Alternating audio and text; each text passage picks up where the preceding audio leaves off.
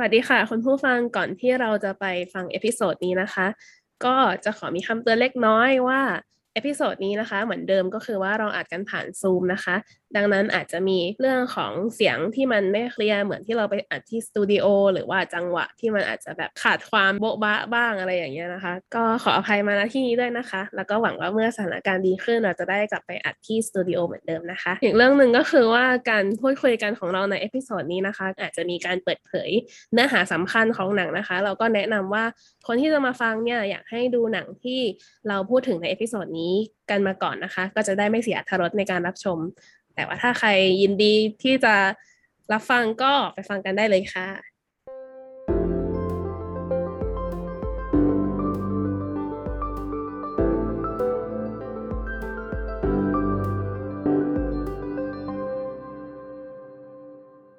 สวัสดีครับ ขอต้อนรับเข้าสู่รายการหิวหนังนะครับ โดยหิวหนังพอดแคสต์ไม่ได้อัดกันนานมากจน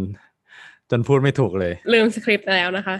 ก็วันนี้อยู่กับแพนนะคะ โอเล่ครับ แตงโมครับ มาใหม่วันอ่านี้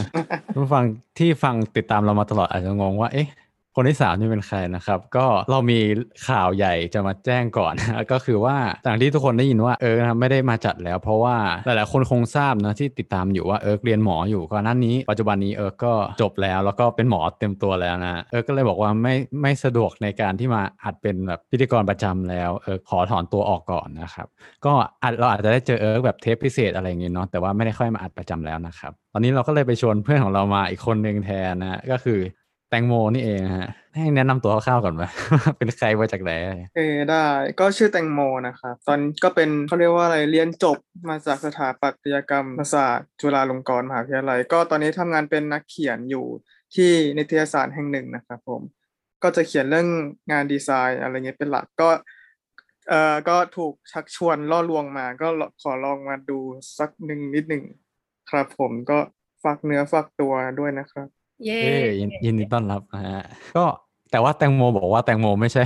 ไม่ใช่ host นะแตงโมจะมาเป็นในฐานะโปรดิวเซอร์แทนเหมือนอาจจะมาช่วยช่วยแซมแซมคำถามที่มาทำให้บทสนทนามันไปในหลายแนวมากขึ้นเนาะเพราะว่าสองคนเราก็อาจจะพลาดประเด็นอะไรไป หรือว่ามันมีประเด็นอะไรที่น่าสนใจที่ที่แตงโมอาจจะมาช่วยเสริมได้ แล้วก็วันนี้หลังจากที่เราไม่ได้อัดนาน เราก็กลับมาอัดกันอีกครั้งหนึ่งในเดือนสิงหาคมนะครับ เมื่อต้นเดือนที่ผ่านมาก็มีอีเวนต์ใหญ่เนาะก็คือโตเกียวโอลิมปิกนี่เองเราก็เลยแบบเอ๊ะในช่วงโอลิมปิกเนี่ยหลังจากนั้นเราเอาหนังอะไรที่เกี่ยวกับโอลิมปิกดีมาเป็นควันหลงโอลิมปิกเนาะแล้วก็แล้วก็ได้หนังมาเรื่องหนึ่งก็คือเรื่อง I, Tonya นี่เอง The haters always say, Tonya, tell the truth. There's no such thing as truth. Everyone has their own truth. ซึ่ง I, Tonya นี่ก็เป็นโอลิมปิก แต่ว่าเป็น Winter Olympic นะไม่ใช่ไม่ได้เกี่ยวกับ Summer Olympic เหมือนที่โตเกียวก็โอลิมปิกก็จะมีทั้งฤดูร้อนฤดูหนาวเนาะ I, Tonya จะเป็นโอลิมปิกฤดูหนาวนั่นเองนะครับ เกี่ยวกับหนังคร่าวๆเรื่องนี้ก่อนแล้วกัน ก็คือหนังหนังเรื่องนี้ เป็นหนังชีวประวัติได้ไหมแบบมันกึ่งๆชีวประวัติอะมันคือเอาเอาเรื่องมาจากเรื่องราวของบุคคลจริง แต่ว่าก็ไม่ได้ไม่ได้ตรงขนาดนั้น หมายถึงก็มีการปรับบ้างอะไรเงี้ยแล้วก็เป็นหนังที่ฉายในปี 2017 นะครับ หนังเรื่องนี้ที่ผมรู้จักแล้วกันนะ ก็คือผมมาติดตามรางวัลออสการ์มาประมาณหนึ่งแล้ว แล้วช่วงช่วงนั้นนะช่วงปี 2017-2018 หนังเรื่องนี้ก็ได้เข้าชิงออสการ์สามรางวัลเหมือนกัน ก็เลยทำให้ได้ยินหนังเรื่องนี้ฮะหนังเรื่องนี้เรื่องย่อก็จะเป็นเกี่ยวกับชีวประวัตินะอย่างที่บอกไปเป็นชีวประวัติของนักสเกตที่ชื่อว่าทอนยาฮาร์ดิงนะครับทอนยาฮาร์ดิงเป็นนักสเก็ตชาวอเมริกันที่เป็นผู้หญิงอเมริกันคนแรกที่ทำ triple axel ได้นะก็คือการหมุนตัวกลางอากาศ 3 รอบได้นะในในในการแข่งแล้วก็เธอก็ได้ไปโอลิมปิกกี่รอบนะ สองรอบสองปะรอบอืมอืมเธอได้ไปโอลิมปิกสองรอบแต่ที่น่าสนใจ อะไปโอลิมปิกฤดูร้อนใช่ไหมโอลิมปิกฤดูหนาว ไม่ใช่ไปฤดูหนาว ไม่ไม่มีใครแก้เลย โอเคต่อโอเคก็ที่จะแก้อยู่แต่แต่จังหวะมัน delay มากอะเออใช่อะ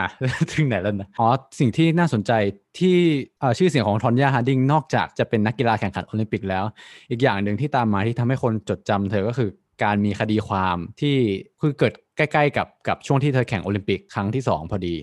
นะก็ทำให้แบบเป็นข่าวโด่งดังเลยนะก็เรื่องราวในในหนังก็อย่างที่บอกไปว่าเป็นเรื่องราวของทอนยาฮาร์ดิงแล้วก็เป็นเรื่องตั้งแต่เด็กเลยว่า เธอเข้าสู่วงการ ice skate ได้ยังไง เธอเจอกับสามีได้ยังไงแล้ว แล้วเรื่องราวมันมันถูกถูกถ่ายทอดมาผ่านผ่านรูปแบบของการเป็นมีการสัมภาษณ์นะเป็น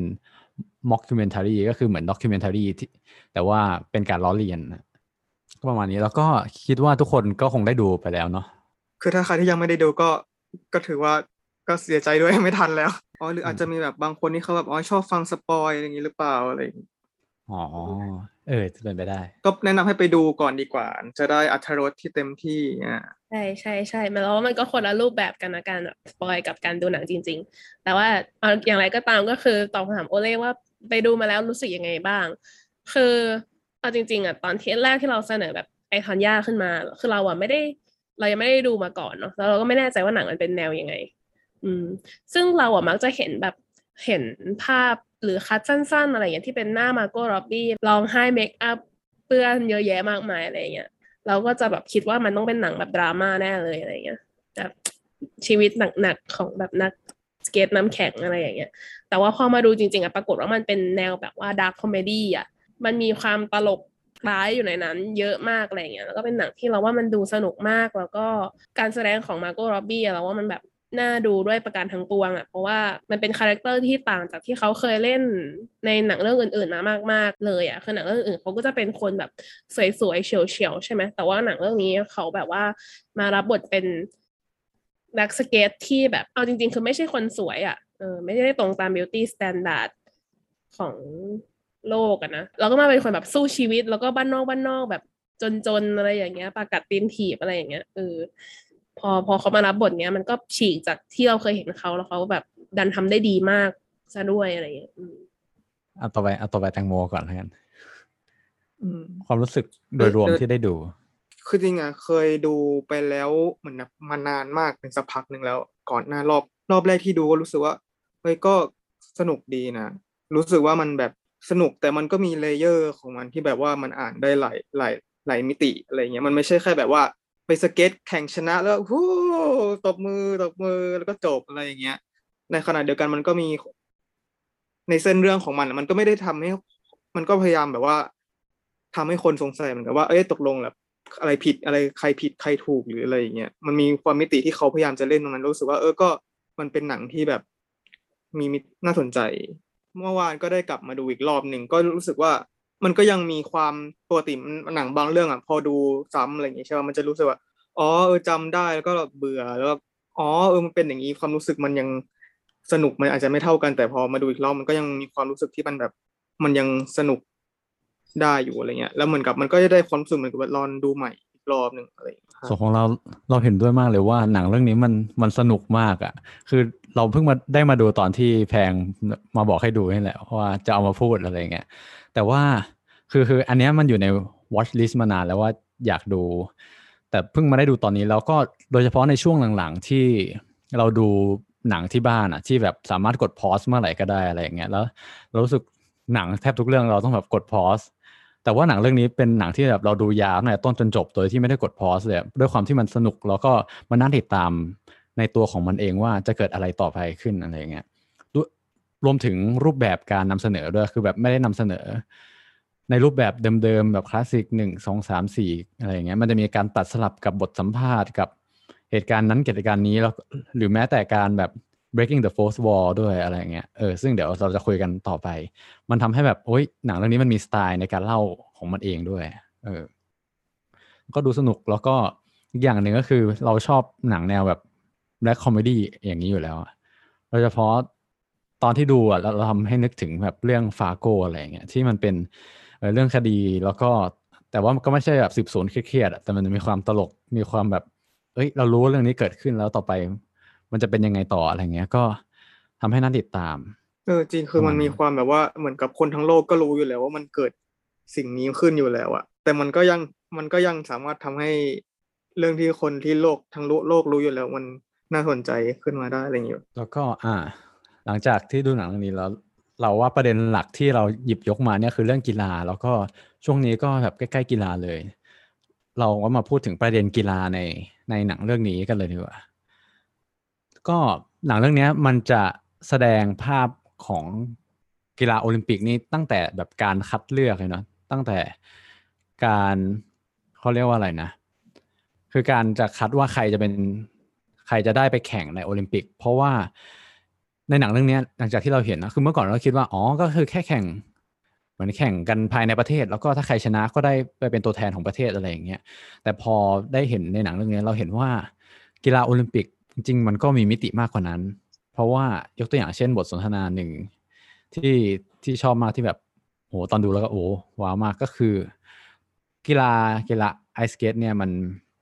มันเป็นการแบบการให้คะแนนเนาะมันไม่มีแบบกติกาหนึ่งสองสามสี่ชัดเจน แต่ว่ามันเกิดจากการให้คะแนนจากกรรมการ ซึ่งเพราะฉะนั้นคะแนนจากกรรมการมันก็อาจจะแบบเอ็นเอียงมันแล้วแต่ทัศนคติอะไรบางอย่างได้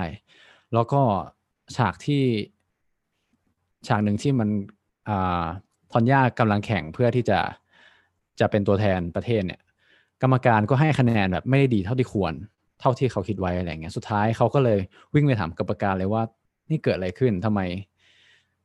ทำไมถึงไม่ได้คะแนนอย่างนี้อะไรเงี้ยขอขอให้มันเกี่ยวกับกีฬาอย่างเดียวไม่ได้เหรอคือแบบเขารู้ว่ามันมีเรื่องของครอบครัวเขาเรื่องของภาพลักษณ์ของเขาที่แบบ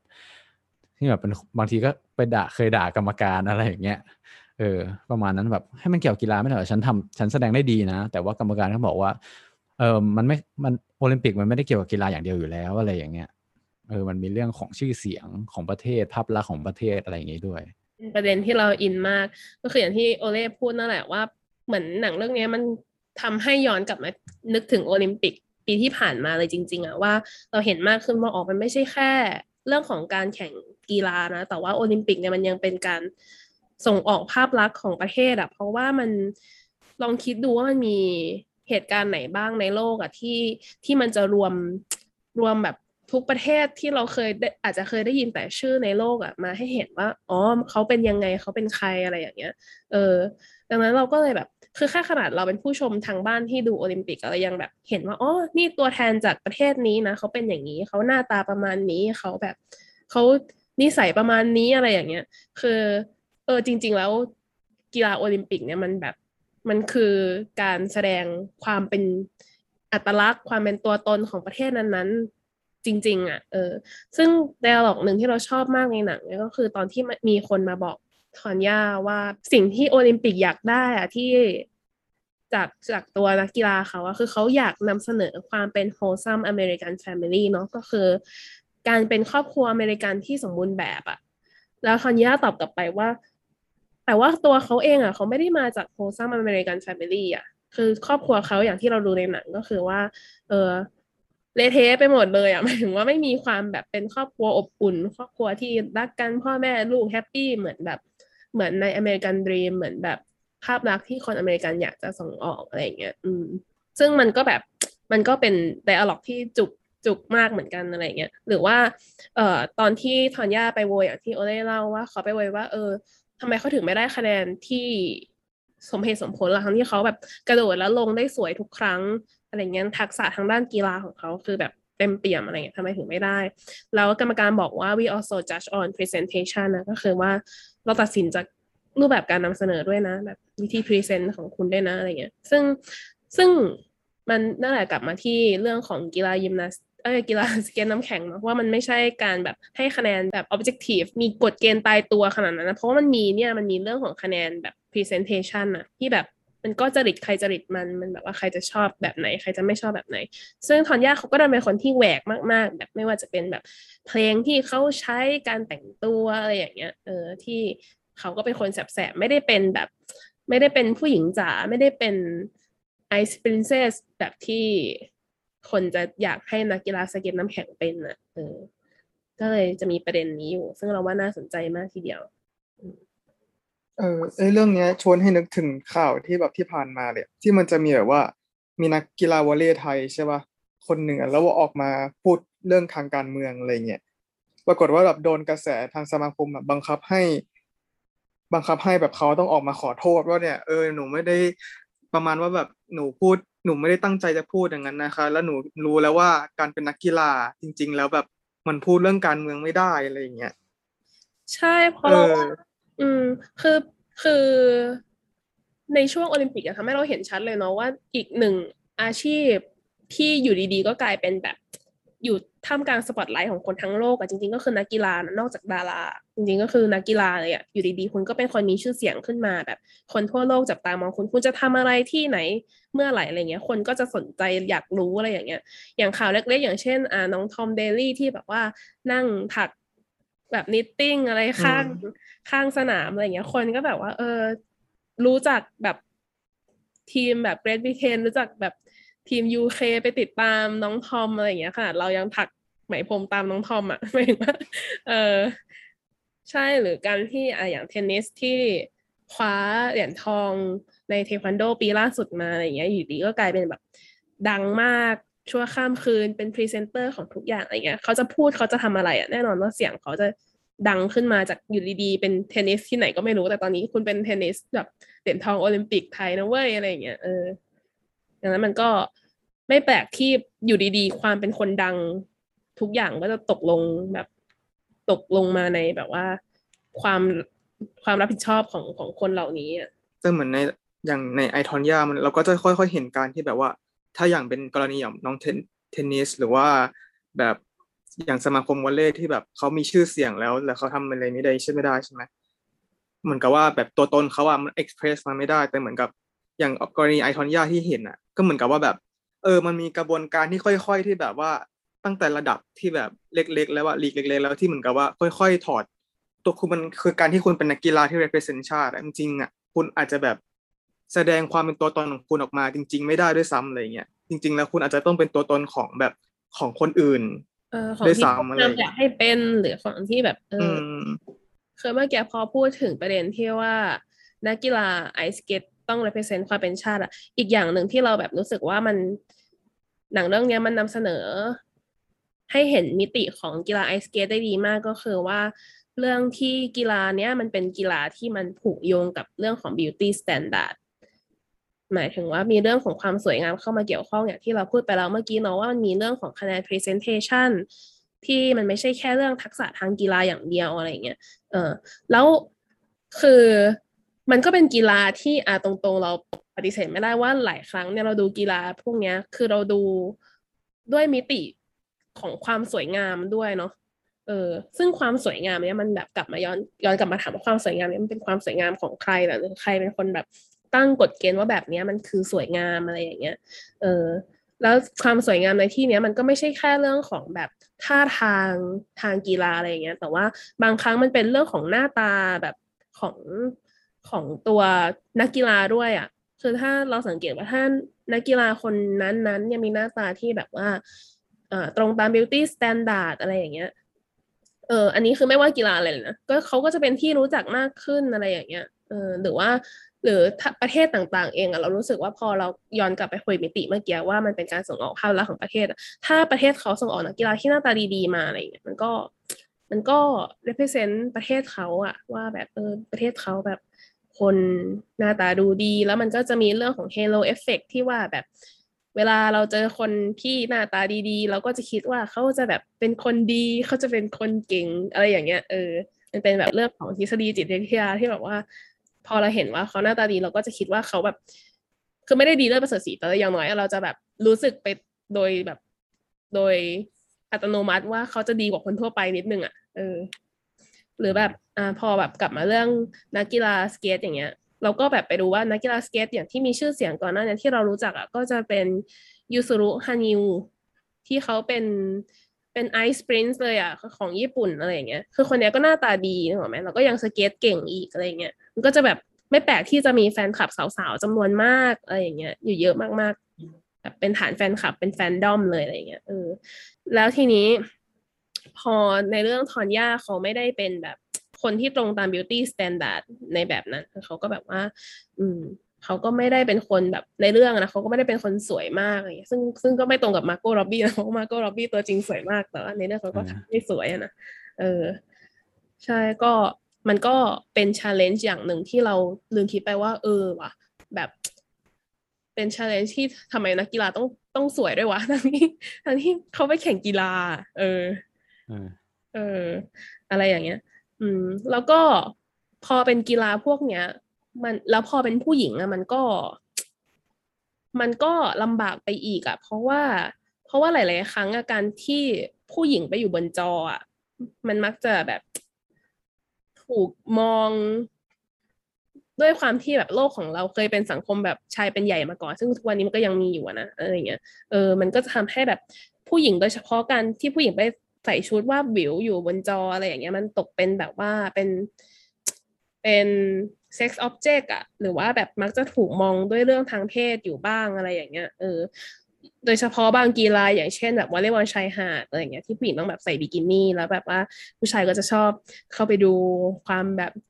เอ่ออวบอิ่มของแบบสัดส่วนของนักกีฬาอะไรอย่างเงี้ย เออ มันมันก็ เป็นปัญหาที่มีคนพยายามจะ raise ประเด็นนี้เหมือนกันนะ เพราะว่าอย่างในปีล่าสุดอะก็มีนักกีฬายิมนาสติกผู้หญิงของทีมชาติเยอรมันอะเขาเขา raise ประเด็นนี้ด้วยการที่เขาว่าใส่ชุด เอ่อเต็มตัวก็คือใส่ชุดที่ปิดลงมาถึงข้อเท้าคือปกติเนี่ยนักกีฬายิมนาสติกลีลาต่างๆเนี่ยเขาก็ที่เราเคยเห็นเนาะเขาก็จะใส่ชุด ผู้หญิงก็ใส่ชุดที่เว้าขาสูงมากอะไรอย่างเงี้ย ซึ่งถามว่า เอ่อ มันช่วยเรื่องของการเคลื่อนไหวคล่องตัวไหม ถ้าเป็นชุดรัดรูปที่มันเป็นขายาวจริงๆ มันก็เคลื่อนไหวคล่องตัวเหมือนกัน แล้วก็อ่าเราก็ไปอ่านบทสัมภาษณ์ของนักกีฬายิมนาสติกเยอรมันคนนี้มาที่ชื่อซาร่าวอสที่เขามาให้สัมภาษณ์เนี่ยเขาก็บอกว่าเอ่อเวลาเขาแยกขาหรือกระโดดเนี่ยพอเหมือนชุดเดิมอะมันก็ไม่ได้ปลอดภัยขนาดนั้นหรอก เพราะว่าพอมันกระโดดไปกระโดดมาเนออกมันก็อาจจะเลื่อนหรือหลุดอะไรเงี้ยเขาก็จะต้องคอยพะวงมันแบบ มันไม่ได้ทำให้เขามีสมาธิเลยอะไรเงี้ยการใส่ชุดขายาวอะสำหรับเขามันทำให้เขารู้สึกปลอดภัยกว่า แล้วเขาก็มีสมาธิมากกว่า ก็แข่งขันได้ดีขึ้นอะไรอย่างเงี้ยอืมซึ่งเขาก็ออกมาผลักดันว่าทุกคนอะมีเอ่อควรจะมีสิทธิ์ที่จะได้เลือกชุดแบบที่ตัวเองอยากใส่เนาะผู้หญิงไม่จำเป็นต้องใส่ชุดเว้าสูงเสมอไป แต่ถ้าคุณรู้สึกดีที่จะใส่คุณปลอดภัยที่จะใส่คุณก็ใส่ได้อะไรเงี้ยเพียงแต่ว่าถ้าใครอยากใส่ขายาวคุณก็ควรจะใส่ได้เหมือนกันอะไรเงี้ยอืมซึ่งนอกจาก ตัวซาร่าวอสคนนี้เพื่อนร่วมชาติอเมริกัน เอ้ยเพื่อนร่วมชาติเยอรมันของเขาอีกสองคนเขาก็ใส่ชุดยาวถึงข้อเท้าเหมือนกัน แล้วก็มีมีคนออกมาแบบ มีนักกีฬาแบบนอร์เวย์นักกีฬาของประเทศอื่นๆอะไรเงี้ยก็ออกมา support เพราะว่าก่อนหน้านี้มันก็มีเรื่องประเด็นที่แบบว่านักกีฬาแฮนด์บอลของนอร์เวย์เขาไม่เขาไม่ยอมใส่ชุดบิกินี่เข้าแข่งขันเพราะเขารู้สึกว่ามันแบบเนี่ยมันกลับมาเป็นเรื่องเดิมคือ รู้สึกว่ามันทำให้นักกีฬากลายเป็นวัตถุทางเพศ คือทำให้รู้สึกว่าแบบเออทำไมนักกีฬาจะต้องมาแบบเป็นเหยื่อเป็นสายตาของของคนที่จะมองเขาด้วยทางเพศด้วยอะไรแบบเนี้ยเออซึ่งปรากฏว่าผู้หญิงคนนี้ที่ไม่ยอมใส่ชุดบิกินี่เข้าแข่งอะ ถูกปรับจากสหพันธ์แฮนด์บอลแห่งยุโรป แล้วก็อ่าแต่ว่าปรากฏว่านักร้องพิงค์เนาะที่เป็นนักร้องอเมริกันผู้หญิงอะเขาก็ที่เขาเคลื่อนไหวเรื่องประเด็นผู้หญิงอยู่เขาก็เสนอมาจ่ายค่าปรับ ในส่วนของนักกีฬาแฮนด์บอลหญิง อันนี้ให้อืม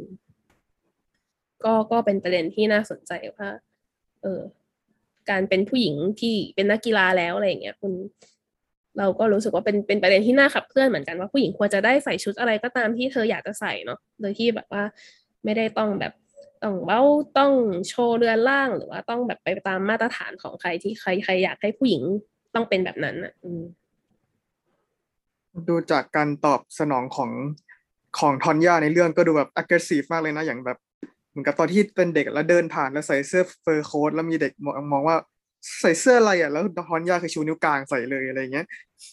ก็ดูแบบว่า don't give อะ don't give a shit อยู่เหมือนกัน แต่ว่าคือน่าเสียดายว่าทอนย่าเขาอาจจะมาในยุคที่ไอเรื่องของการแบบ body positive หรือว่าการแบบว่าการปลดแอกผู้หญิงออกจาก beauty standard อะไรเงี้ยมันยังไม่ใช่ประเด็นที่พูดถึงกันในสังคมอะ่ะเออเรื่องของชายเป็นใหญ่เรื่องของการแบบการมี gender role ให้ผู้หญิงจะต้องทำตัวแบบนี้จะต้องแสดงออกแบบนั้นแบบนี้ มันยังเข้มข้นอยู่แม้กระทั่งในสหรัฐอเมริกาก็ตามอะเนาะเขาก็เลยถูก เราก็จะเห็นว่าเออนอกจากความสัมพันธ์ที่แย่ของแม่กับผัวแล้วเนี่ยทอนย่าก็ยังถูกสังคม อีกอย่างหนึ่งที่เป็นตัวแบบกดดันผลักดันเขาให้ไปถึงจุดที่ที่มันไม่ไหวแล้วอะ อืมเออแต่ว่าเรื่อง gender role ในหนังก็น่าสนใจนะ อย่างเช่น เราจะเห็นว่าปกติเราจะคุ้นเคยกับภาพของการที่ผู้ชายจะ abuse ผู้หญิงใช่ไหมในครอบครัวอะไรเงี้ย แต่อย่างของแม่ทอนย่าเนี่ยคืออย่างที่มันมี dialogue ที่บอกว่าอะไรนะ เป็น gardener ถ้าถ้าคุณจะเดทกันอะมันจะมีความสัมพันธ์เป็นเป็น gardener กับอะไรสักอย่างนะ เป็น flower เป็นคนนำเออใช่ ซึ่งแม่ของเขาอะบอกว่า ฉันอะเป็น gardener เออ คือแบบเหมือนกับกลายเป็นการเป็นการพลิก role ที่แบบเราจะคุ้นเหมือนกับว่ามันอาจจะแพร่หลายในสังคมที่แบบผู้ชายเป็นคน abuse ผู้หญิงแต่เนี้ยคือแม่ฉันแบบ ฉันจะเป็นฉันจะเป็นเสืออะไรอย่างงี้แต่ก็ไม่ใช่บอกว่าโอ๊ยทุกคนผู้หญิงไป abuse กันเถอะไม่ใช่นะใช่ใช่อืมก็พูดถึงประเด็นนี้ก็ดี เพราะว่าเราจะได้กลับมาถึงประเด็นเรื่องตั้งแต่ตอนแรกเนาะที่แบบว่า เรารู้สึกว่าหนังเรื่องเนี้ยก็เล่าออกมาได้ดีเหมือนกัน คือนอกจากเล่าเรื่องมิติทางกีฬาของตัวทอนยาแล้วเขายังเล่าเรื่องความสัมพันธ์ในครอบครัวตั้งแต่เด็กของทอนยากับคุณแม่ซึ่งซึ่งเอ่อเป็นการแสดงความสัมพันธ์แบบเชิง abusive ในครอบครัวที่ที่น่าสนใจทีเดียวเดี๋ยวให้โอเล่พูดต่อ อืม ก็คือคือพอหลังหลังจากดูแล้วเราก็รู้สึกสนใจในประเด็นของ ของความ abusive ของทำไมทำไมเขาอยู่กับแม่ที่ abusive ใช่ไหมไปแล้วอย่างเงี้ย แล้วเขาก็ออกจากเขาก็น่าจะอยากออกจากจากความสัมพันธ์นี้แล้วก็แต่ดันก็ไปดันมีสถาไปดันมีแฟน มีสามีที่ abusive เหมือนกันอีกอะไรอย่างเงี้ยทำไมถึงเขาถึงติดอยู่ในวงวนของความสัมพันธ์เนี้ยเราก็เลยไปหาวิดีโอดู แล้วก็มีคนทำวิดีโอหนึ่งน่าสนใจมากมันชื่อว่าเอ่อ I Tonya The Psychology of Manipulative Relationships นะฮะใน YouTube ใครสนใจไปดูได้เป็นวิดีโอที่ดีมาก คือเหมือนเข้าใจว่าคนที่ทำวิดีโอเนี้ยก็เหมือนเรียนทางด้านจิตวิทยามาด้วย แล้วเขาบอกว่า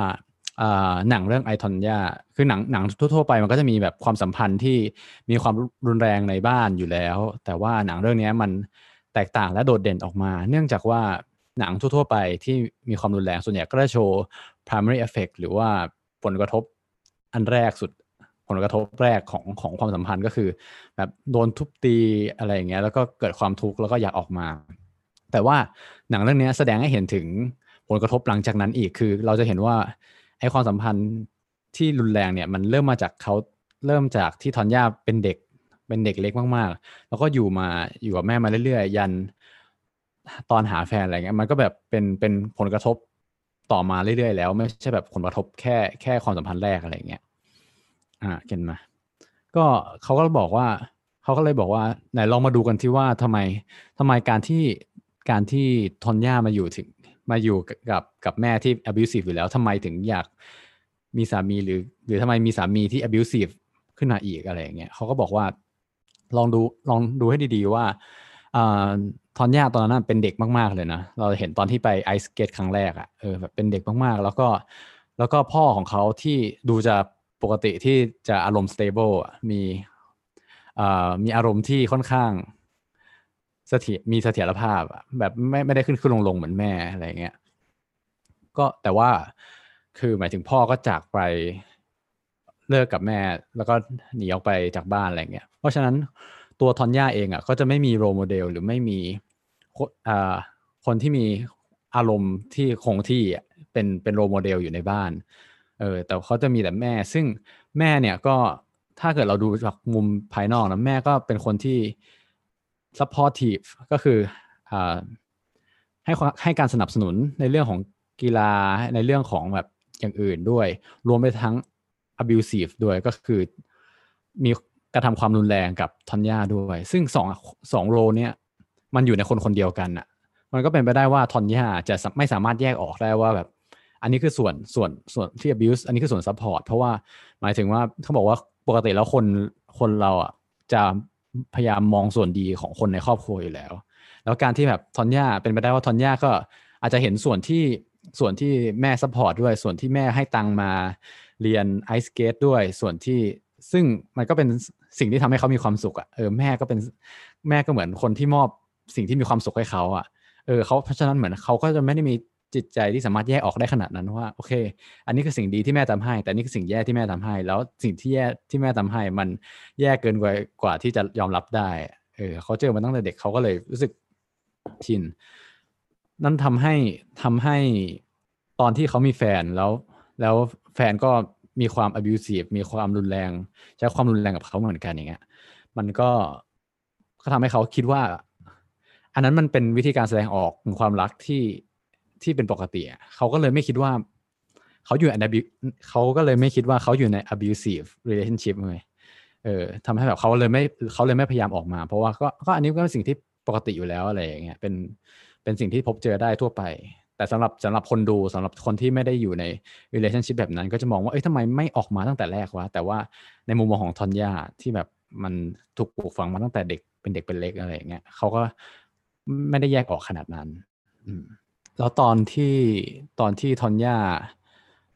เป็นแฟนกับเจฟเนี่ยมันจะมีบทสัมภาษณ์หนึ่งที่ที่ไม่ไม่ใช่บทสัมภาษณ์เหมือน ตอนนั้นรู้สึกจะ breaking a fourth wall เหมือนกัน ที่แบบที่ทอนยาก็พูดว่า เนี่ย แม่ฉันตีฉัน แม่ก็ฉันรักฉัน เหมือนเขาก็แปลความการทุบตีเนี่ยเป็นคือการแสดงความรักอย่างหนึ่งไปเลยด้วยเหมือนกันเนี่ย อืม ก็เป็นสิ่งที่ชี้ชัดให้เห็นว่า ทอนยาอาจจะไม่ได้มองว่าความสัมพันธ์ในครอบครัว มัน abusive อืมเขาก็เลยแบบไม่ได้พยายามหนีออกมา ก็คือว่ามันก็เป็นเรื่องปกตินี่นาอืมแล้วพอมาพูดถึงความสัมพันธ์ของแม่กับทอนยาคือเรารู้สึกว่าในช่วงแรกของหนังมันแบบนำเสนอความสัมพันธ์แบบนี้ที่เราก็อาจจะเคยเห็นจาก ความสัมพันธ์แบบอื่นแต่ถึงว่าอาจจะเคยเห็นจากหนังเรื่องอื่นเนาะก็คือว่าแนวคิดที่ว่าพ่อแม่หรือว่าครูฝึกหรือใครก็ตามที่อยากจะให้แบบ มันเป็นแนวคิดเรื่องของการเรียนรู้อะเนาะว่า ถ้าเราอยากจะสร้างอัจฉริยะขึ้นมา เราต้องใช้ความกดดันใช้การด่าทออะไรอย่างเงี้ย แบบเขาเรียกว่าอะไรอะเป็น negative reinforcement เนาะเป็นแบบว่ามันรักลัวให้ผูกรักลูกให้ตีอะไรอย่างงี้เอป่ะอในสำนวนไทยก็มีรักวัวให้ผูกแล้วลูกให้ตี หรือว่าในฝรั่งเองก็มีแบบ no pressure no diamond เคยได้ยินไหมเออแบบว่าอืมถ้าไม่มีแรงกดดันก็ไม่มีเพชรอะไรอย่างเงี้ยคือเป็นแนวคิดที่ว่าแบบ เอ่อการจะสร้างอัจฉริยะเนี่ยมันต้องสร้างมาจากความกดดันการด่าทอแบบนี้แหละ แล้วทุกครั้งที่เราก็จะเห็นว่าแม่เขาก็รู้สึกว่า แม้กระทั่งตอนแก่เขาก็ยังรู้สึกว่าแม่เขาแล้วไงเราแบบอาจจะเป็นแม่ที่แบบว่า abusive แต่ว่าฉันเป็นแม่ที่ดีนะเพราะว่าฉันแบบทำให้เธอมีพรสวรรค์ ฉันให้พรสวรรค์กับเธออะไรอย่างเงี้ยอืม ซึ่งอะไรแบบนี้เรารู้สึกว่ามันเป็นประเด็นที่เราเคยได้ดูในหนังเรื่องอื่น ๆ อยู่บ้าง เช่นแบบว่าอย่างเรื่อง Honey Boy อย่างเงี้ย Honey Boy ก็เป็นหนังที่ชายาลาเบฟเล่นเป็นพ่อที่ที่จริง ๆ ก็ inspire มาจากชีวิตจริงของชายาลาเบฟด้วยแล้วเขาก็เป็นคนเขียนบทด้วยอะไรเงี้ยเขาก็ได้เป็นพ่อที่เป็น loser แล้วก็อยากให้ลูกเป็นนักแสดงก็แบบว่าเหมือนมาแบบฝึกฝนลูกอย่างหนักอะไรเงี้ยเพื่อให้ลูกเป็นนักแสดงหรือว่า เอ่อเรื่อง Whiplash เนาะที่อันนี้ก็ไม่ใช่พ่อแม่แต่เป็นโค้ชที่แบบว่าผลักดันลูกศิษย์ด้วยวิธีการแบบเดียวกันแบบด่าทอ abusive อะไรอย่างเงี้ยเพื่อให้เขาแบบเพื่อเชื่อว่าเขาจะเก่งขึ้นอะไรอย่างเงี้ยหรือหนังเรื่อง Black Swan อะไรอย่างเงี้ยที่ว่าอันนี้ก็อาจจะไม่ได้มีตัวโค้ชอะไรมากแต่ว่า อาจจะเป็นตัวเองที่ผลักดันตัวเองในแบบที่ไม่ดีอะไรเงี้ยหรือหนังไทยก็มี ของไม่กี่ปีที่ผ่านมาเรื่องโปรเมอัจฉริยะต้องสร้าง อันนี้ก็อินสปายมาจากชีวิตจริงเหมือนกันเป็นเรื่องที่แบบคุณพ่อเขาก็แบบว่า รู้สึกว่าลูกต้องฝึกหนักอะไรอย่างเงี้ยต้องแบบเลี้ยงดูไม่เหมือนลูกคนอื่น เพื่อให้ลูกเราเก่งกว่าลูกคนอื่นอะไรเงี้ยอืม ซึ่งซึ่งแนวคิดเนี้ยมันก็น่าสนใจ แล้วเรารู้สึกว่าอีกซีนหนึ่งที่เราชอบมากที่มันเกี่ยวกับแนวคิดนี้สำหรับเราก็คือตอนที่ทอนย่าไปไปเหมือนไปล่าสัตว์กับพ่อเนาะตั้งแต่ตอนที่พ่อเขายังอยู่ด้วยกันอะแล้ว พ่อก็ถามทอนย่าว่าทอนย่ารักแม่ไหมทอนย่าก็คิดสักพักใช่ไหมแล้วก็บอกว่ารักสิ แล้วพ่อก็ถามว่าเรารักเหมือนที่รักพ่อหรือเปล่า แล้วทอนย่าบอกว่าไม่เหมือน เออ อันเนี้ยคือเรารู้สึกว่ามันน่าสนใจแล้ว จริง ๆ มันแบบมันเปิดพื้นที่ให้เราตีความแบบว่า ความรักที่ว่าไม่เหมือนพ่อที่ทอย่ามีให้แม่เนี่ยมันแบบมันเป็นยังไงอะไรอย่างเงี้ย อืม ซึ่งจริงๆ เออเราก็ไม่ได้แคร์ขนาดนั้นหรอกว่าคนทำหนังมันจะคิดยังไงมาอะไรอย่างเงี้ย แต่เรารู้สึกว่าน่าสนใจประเด็นนี้ที่เราอยากจะชวนเพื่อนๆมาคุยกันว่า เออ คิดว่ายังไง คิดว่าทอนย่าแบบที่บอกว่ารักไม่เหมือน รักแม่ไม่เหมือนรักพ่ออย่างเงี้ยมันคือคือยังไง ถ้าสำหรับเราอะเรารู้สึกว่าแม่เป็นเป็นโค้ชอะคือแม่เป็นคือเป็นความรักในฐานะแบบ โค้ชกับนักกีฬา คือเราจะเห็นว่าจริง ๆ แล้วบทบาท ของการเป็นโค้ชที่แท้จริงถ้าจะเป็นแม่เลยด้วยซ้ำอะเหมือนกับ เพราะว่าถ้าเห็นโค้ชที่เขาติดตามเขามาตลอด คืออาจจะช่วยด้านด้าเทคนิคแหละแต่แบบเหมือนกับโค้ชในทางด้านเชิงแบบ mental อะจริง ๆ แล้วอะคนที่อยู่เบื้องหลังอาจจะเป็นแม่ด้วยซ้ำอะไรเงี้ยแต่ว่าสำหรับพ่อแล้วอาจจะเป็นความรักในเชิงของที่เราคุ้นเคยกันแบบเป็นเชิงครอบครัว เชิงพ่อแม่ลูกอะไรอย่างเงี้ย อืม เพราะฉะนั้นก็เลยคิดว่าอย่างนี้นะที่เราตีความ คือเหมือนเหมือนแม่เขาไม่ค่อยแสดงความรักแบบแบบปกติเลยอะไรอย่างเงี้ย เราไม่รู้ว่าลูกทอนย่าในตอนนั้นเขาเขาตีเขาตีความว่าตอนนั้นคือรักหรือเปล่า แต่หมายถึงว่าโอเคแม่เขาก็ช่วยช่วยอะไรต่าง ๆ แต่หมายถึงไม่ได้แสดงความรักเหมือน เหมือนพ่อจริงเห็นเห็นพ่อพาไป พาไปยิงยิงกระต่ายอะไรอย่างเงี้ย ตั้งแต่ตั้งแต่ตอนนั้นอะคือก็แค่ แค่แบบไม่กี่ฉากก็รู้สึกถึงแบบเหมือนเป็นเป็น positive man แล้วอะเออ แต่ในขณะที่แบบแม่ก็ดูแบบไม่ไม่แสดงความรักเลยแบบแม้แต่นิดเดียวอะมันจะมีในตอนหลังมันจะมีฉากที่แบบเหมือนทอนย่าพยายามจะไปหอมแก้มแม่อะไรอย่างเงี้ยแม่ก็แบบสะบัดหน้าหนีอย่างรวดเร็วอะไรอย่างเงี้ยคือแบบไม่เลย ก็คือเราคิดว่าเหมือนทอนย่าอาจจะรู้แหละว่าสองสองคนรักสองคนรักทอนย่าแล้วทอนรักทอนย่าคันรัก แต่ว่าทอนย่าอาจจะ รู้สึกสบายใจที่จะอยู่กับพ่อมากกว่าที่อยู่กับแม่ เออ อะไรประมาณนั้นมั้งอืมเอ้ยใช่พูดมันพูดแล้วพูดพูดคำหยาบได้ปะได้ได้ได้คือแบบว่าไอ scene นั้นน่ะแบบเหี้ยมากเลยอะไอ scene ที่เหมือนกับที่เป็นนักข่าวรุมรุมอยู่นอกบ้านอะแล้วแม่เข้ามากอดทอนยาอ๋อแม่ไม่ใช่ออเข้ามากอดดิแม่เข้ามาหาทอนย่าแล้วก็เหมือนกับว่ามาคุยว่าเอ้ยแบบ I'm proud of you นะแล้วเหมือนกับ กำลังจะกอดอยู่แล้วอะแล้วแบบเออ แล้วแบบไปเจอเครื่องอัดเสียงอะคือแบบ คือลองคิดถ้าลองคิดดูเป็นเราเองเราคงแบบเฮ้ยใช่เหมือนถูกนี่ทคือรยศความไว้ใจมเออคงคงแบบใจสลายมากอะแบบ มันก็คงแบบ มันไม่ใช่ มันไม่ใช่ความถ้าเป็นเราอะเรารู้สึกแบบเขาเราคงไม่ได้รักผู้หญิงคนนี้ในฐานะแม่ได้อีกต่อไปแล้วอะก็โอเคเขาเขาคงเป็นคนที่หวังดีเราแต่แบบ คงไม่ใช่ผู้หญิงที่เราเรียกว่าเรารักได้อะอืม เออ พอตอนดูฉากนั้นแล้วแบบ พอตอนที่แม่เข้ามาก่อนตอนแรกเข้าใจว่า เอ้ยแม่อย่างน้อย แม่ก็มีด้านที่แบบ supportive จริง ๆอะที่แบบ positive ว่าเออเนี่ยคนคนข้างนอกคนข้างนอกกำลังจะจะว่าเคลิ้ไงมแต่เลยแม่ละเออแล้วพอแบบพอเจอแล้วโอ้โหคือเออใช่ ถ้าเกิดเราเจออย่างนี้กับตัวเองก็ก็พังเหมือนกันนะแบบ มันมันจบแล้วอะไรเงี้ย ซึ่งซึ่งเหมือนในในชีวิตจริง เราไม่รู้ว่ามันมันตรงกับในชีวิตจริงมากขนาดไหน แต่ว่า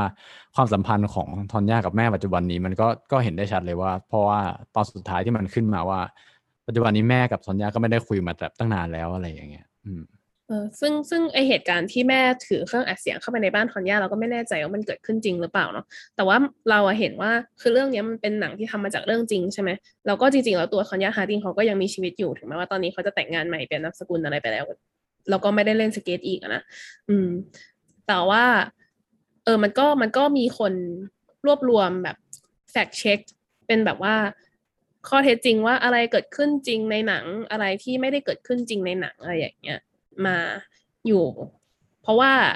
เพราะว่าการที่เราจะหยิบเอาเรื่องจริงของใครสักคนหนึ่งมาทำเป็นหนัง มันไม่ได้ง่ายขนาดที่ว่าจะเอาแบบ ไดอารี่เขามาถึงแล้วก็มาทำเป็นหนังได้เลยเนาะมันก็แบบการเป็นหนังมันก็ต้องเนี่ยมันก็ต้องมีการร้อยเรียงเรื่องที่จะให้คนดูติดตามชีวิตของตัวละครไปด้วย มันไม่ใช่ว่าแบบว่าจะเอาเหตุการณ์ทั้งชีวิตของคนคนหนึ่งมาย่นย่อให้เหลือสองชั่วโมงแล้วมันจะดูรู้เรื่องแล้วคนดูจะเข้าใจว่าเอ๊ะตัวละครทำแบบนี้เพราะอะไรวะตัวละครไปถึงจุดนี้ได้ยังไงวะอะไรเงี้ยเออมันอาจจะต้องมีการแบบว่าเสริมเรื่องราวหรือตัดทอนเรื่องราวหลาย ๆ อย่างอะไรอย่างเงี้ย แต่ว่าอย่างเรื่องแม่ที่เราไปอ่านมาที่น่าสนใจที่วอลเจอร์เขารวบรวมไว้ก็คือว่าอย่างเรื่องแม่ที่เอาแบบเอาหวีตีฮอนย่าอะไรเงี้ยแล้วในแบบห้องสเก็ตอะไรเงี้ยก็คือเป็นเรื่องจริงนะไปถึงแล้วก็แบบจริงตามปากคำพยาน